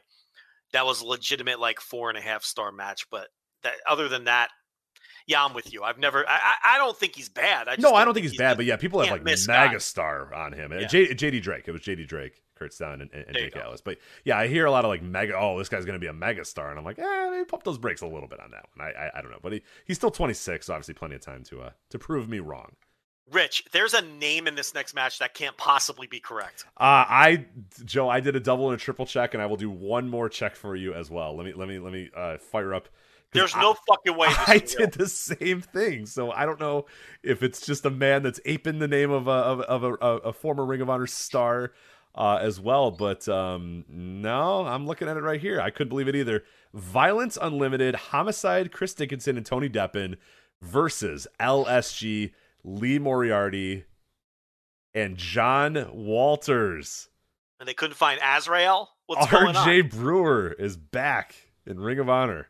Where's Jason Blade? What- did, he not, did he not answer the phone? What What is this? What is John this team? Walter? Uh, Leo St. Giovanni, Lee Moriarty, and John Walters. Talk about a random button team. this is incredible. What the fuck is this? He's 42 years old. Um, yeah, I don't know. He was in the he was in the pure uh he was in a pure rules match. I don't know if you have been catching up on that was uh back in December I think when I was catching up with Ring of Honor television. He was uh he, he jumped into one of a, one of those pure rules matches with with with uh, Tracy Taylor or, or Tracy Williams. Uh, I want to say, but uh, yeah, I was uh, kind of surprised I saw his name pop up here again. So Maybe um, Marcos of the Ring Crew Express didn't pick up the phone. right, right. what are we doing? John Walters. Matt, Wow. yeah, Matt Striker with the Y. Yeah, with the eyebrow. Who who would who did he team? Oh, To- Tony Mamaluke, right? Weren't they the purists? Oh shit. Tony, Ma- wasn't it Tony Mamaluke? And But then they brought in Rinauro and redid the FBI. yes, and yes, yes, yes, and Mamaluke yes. and Rinauro won the tag team titles yes. in 2005. hmm I, I think they lost. I, they I lost remember a, a Dunn and? Marcos, a Dunn and Marcos. Yes, bitter friends, stiffer enemies. The Yeah. purists versus. I think I have that DVD somewhere, maybe at my parents' house. Um, not a very. That was an okay show. Main event was Loki and Dan Maff, so that tells you all you had to see there. But uh, Hey, do you think those shows hold up? um, I have watched. Okay, I haven't tried any. 2000 and like six through like 2009 ROH does. I can't say that 2003 Ring of Honor holds up very well. Okay. During the pandemic, I went and, and, watched a bunch of them, and I was just like, mm, I love this as a kid. I'm not like I, I did the thing where I started watching and then I stopped watching because I didn't want to like ruin my memories. Leave the memories alone. Yeah, because I was getting through a few of them, and I'm just like, "Ah, I don't know, it's kind of bad. Yeah. So I, I stopped watching some of them just because I got a little. But then I then I jumped over to like a random 2006 show, and that fucking rocked. It was awesome. So You know Jason Blade's tag team partner for a long time, right? oh, I don't know if I know Jason Blade's tag team partner. Man Mikaze. Really? Okay. Kid Mikaze and Jason Blade, baby. He had to be like 10 years old then, right? Undercard tag team. That was around the time they brought in Bobby Fish and Eddie Edwards as an undercard team. Yeah. Oh yeah, yeah. You know, Eddie Edwards with the dreadlocks. The tra- terrible dreadlocks. Terrible. yeah. Man, how young was Kid Mikaze then? I guess that's why they called him Kid, right? 'Cause I Yeah, think he's like my age, so I don't know what he did 2006. Well, I think I think Kid Mikaze and Jason Blade were both New England guys. I Okay. think. Yeah, they must You know have who would like- know? You know who would know? Grant Akuma would know. He will tell us. He was in the chat room earlier, but he, he- I, I don't know if he's there anymore. So They, I think he came up with those guys. okay. if I'm not mistaken. I could be way off, but um but yeah, they were an undercard team. They would do the Northeast loops. I don't know if they'd come out your way. Mikaze and Blade. I don't think they did the Chicago, what was the Ohio City? Dayton. Uh, Dayton. Dayton. I don't know if they did that loop, but they would do Edison for sure.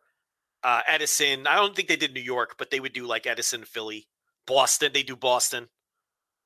They didn't do Philly either. I think they did that because Edison, Boston was the was the, always the same weekend. Yeah, yeah, yeah. Dayton, Chicago. be- Dayton, Chicago. Edison, Boston. Yeah. Yep. Boston would be the first night, and they'd always get shortchanged because Gabe would shoot angles in Boston that paid off in Edison because Edison was always the second night. So we always got lucky in New Jersey because we'd get the better show. Oh yeah, I was that way too. Yeah, it was awesome. You would. You got second night? Oh yeah, yeah, yeah. Yeah. Always, always. Or if they would be on, if they would flip flop it and Chicago would be the first night, they just wouldn't wouldn't do shit on the Dayton show because everybody burnt everything out on the Chicago show. But yeah, it was. Uh, I always got the good show. So that was. Yeah, like Joe was- Gagney. Would, Joe Gagney would get fucked in Boston, and I would get the good show in Edison. It would- Yeah, I, I always remember um, uh, ROHWrestling.com, the forums there, a frequent member there, and you would Yes. the guy would come up with the Dayton report, and you would just be like, ah, that was a uh, fuck finish. Yeah. this guy ran it. That guy ran it. And it was all like, because then the next night, that guy that ran in on Eddie Edwards, he would face him on in Chicago in a singles match, and and this guy, and I just remember like the seething road reports from Dayton, Ohio. I was like, ah, yeah, the main event. It was about ten minutes. Guys ran in. Uh, bell ring, Yep. DQ. I was like, that sucks. Well, they're gonna wrestle for 25 minutes in Chicago and tear the fucking house down. So slap and refresh all night on, on the Yeah, oh, on yeah. show That was the way to go. get the, to get the results and everything. Um, I guess people on early versions of fucking cell phones typing in fucking result. How did that even work? There were no smartphones. I don't know. Yeah, laptop, some Wi-Fi. I don't know. Yeah, it was always. Yeah. Some guys uh, would run home. You'd get the, oh, I just got home from the Dayton show. like, here's what happened. So Yeah, I'd imagine yeah. they wrote them on, on, on know pieces what? of I'm paper. probably- yeah. I'm probably remembering wrong, and it was just you'd get it all at once when people got home. You know, what I mean, we are talking like 26 years ago. No, No, 16, 16, years Don't ago. age me that much. Jeez. 15, 16 years ago. So, um, yeah, but uh, yeah, fucking John Walters. I mean, geez. Okay, all right, I'll give it a chance. Go, John Walters. Uh, real quickly here, Briscoes versus Matt Taven and Mike Bennett. The Kingdom back together. That's the Briscoes. Hey. The OG Kingdom. Yeah. Well, you know, Mike the Miracle Kingdom Bennett girls. guy, or Miracle the Mike Bennett guy is I think. That's how I always refer to him as. I think the Pope said that on Impact one time. Yes. Miracle the Mike Bennett guy. Yeah. Yeah. Uh, Dalton Castle versus Eli Isom, the man that uh, should thank us forever. We got him uh, double booked on that one night. Uh, ROH Women's Title Tournament Final: Rok-C versus Miranda Alize, and then a pre-show 15-man Honor Rumble for a ROH World Title match. As well, so. Ah, Death Get Before into Dishonor. Death Before Dishonor, baby. Yeah. X V I I I. X. uh, Yeah, I'm not even trying to work that. What is that? 17 or Yeah, uh, 18? 18. Yeah, 15, 16, 17, 18. Yes. 18. There's been 18 Death Before Dishonors, which again ages me on its own. I've I think I've been to a Death Before Dishonors, so that very much ages me. Yeah, that's uh. Yeah. Uh, actually, no. Uh, oh, yeah, yeah. Uh, Death Before Dishonor. Uh, yeah, Death Before Dishonor X. Kevin Steen versus Rhino. I was there live. I was right. I was there live for this other one too. Elgin versus Ciampa in uh, Death Before Dishonor 12. so- Rhino is one of those guys you forget was in Ring of Honor. Yeah, this it's 2012. This is a weird. uh Remember Abyss in Ring of Honor? I unfortunately I do. Yeah, unfortunately I do. Remember when Christian worked one match and didn't get over at all? Yeah, they just back? sent him away. Yeah, that that my favorite thing about old Ring of Honor is when dudes wouldn't get over and they would just say, "I don't know, man." like Yeah. the best is Willow O the Wisp. you know what I mean? Yeah, yeah. They're like, Jeff, Conan. sorry, man, nobody cares about you at all. And he's like, what the fuck? Like, I'm a huge star. They're like, I don't know, man. like, not here you are. they want to see, you know, no, not uh, Willow the Wisp. They want to see Xavier and Samoa Joe. So hit the bricks, pal. Like, it's not gonna work. Yep. So Yeah.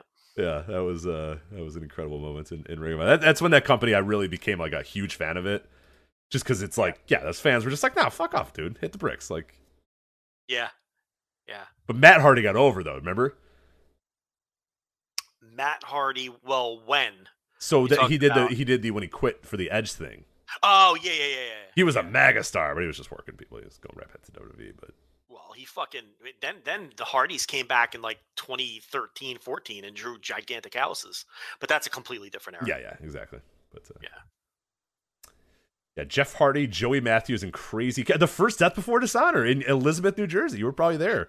Oh well, there you go. You're No, probably the one with people booing Willow the Wisp. I never right? went. I never went to the Elizabeth shows. Oh, you didn't? Okay, all right. Edison guy. Edison Oh, you missed the dog collar match between Punk and Raven. Might have went to Rahway once or twice. Uh, the did hell- they run Rahway? I don't even know if they ran. Yeah, they ran. uh No, they ran. um What was the fucking building they ran the uh, best of the American Super Juniors with uh. Dragon Soldier B in the fucking monsoon. Um, the fucking ra- driving rainstorm, and then uh you know Kendo Kashin wins Uh. Convention Hall, Asbury Park. It looks like. Asbury Park. Yeah, it was South Jersey. Um, I didn't go to that either. Yeah. Oh, you should have No, went, I- should have went to this Elizabeth show, man. Last three matches: CM Punk Raven dog collar match, AJ Styles and Amazing Red versus the Briscoes, and then the main event Samoa Joe versus Paul London. These are the shows you said don't hold up. No, that I, that one might hold up, but the problem is, the problem is Tony Carter versus Doug Williams, Yeah. Special K versus the Backseat Boys. Like that stuff's not working very. That Special. Angel Dust Dixie, Hydro, and Mikey Whipwreck versus Johnny Cashmere, Trent Acid, Joel Maximo, and Jose Maximo. There's people that like that stuff. Yeah, Like to this day, and I, it's like, yeah, I didn't even like it then. like bad, um, shiny basketball short wrestling. Yeah, I don't know. just that whole, that whole, uh, um, what was the Fat Frank Fat Frank promotion? Why is it slipping? Uh, Jersey, um, Jersey All that Pro. whole Jersey All Pro feel with a lot of those Yeah, guys. yeah. you know. Um, but no, I, I I really just went. I went to the Edison shows. I went to the Philly. I went to the Armory in Philly a bunch of times, and I went to ECW Arena a few years later. They ran the TV tapings at ECW Arena. I went to Hammerstein, obviously. So I don't know if I ever went. I definitely never went to Elizabeth. Never went to that building. They stopped running that building after. They didn't run that building all. They didn't run it like after 2004. Yeah, that was an early, early Ring of Honor building. Most of the early Yeah. Ring of Honor shows that I watched was in that building, and then yeah, they kind of they, stopped going there for a while. Yeah. All right, so I think that is it for us. So that is the Voice Wrestling flagship podcast. We were going to talk about All Out Indie Weekend highlights, but I don't know. It was I mean Davey Richards, Daniel Garcia. That was good. I enjoyed that. I got to see that. I didn't. Yeah, you it. go out of your way to watch that one. I did not watch the Freddie A. High Josh Alexander 60 minute match.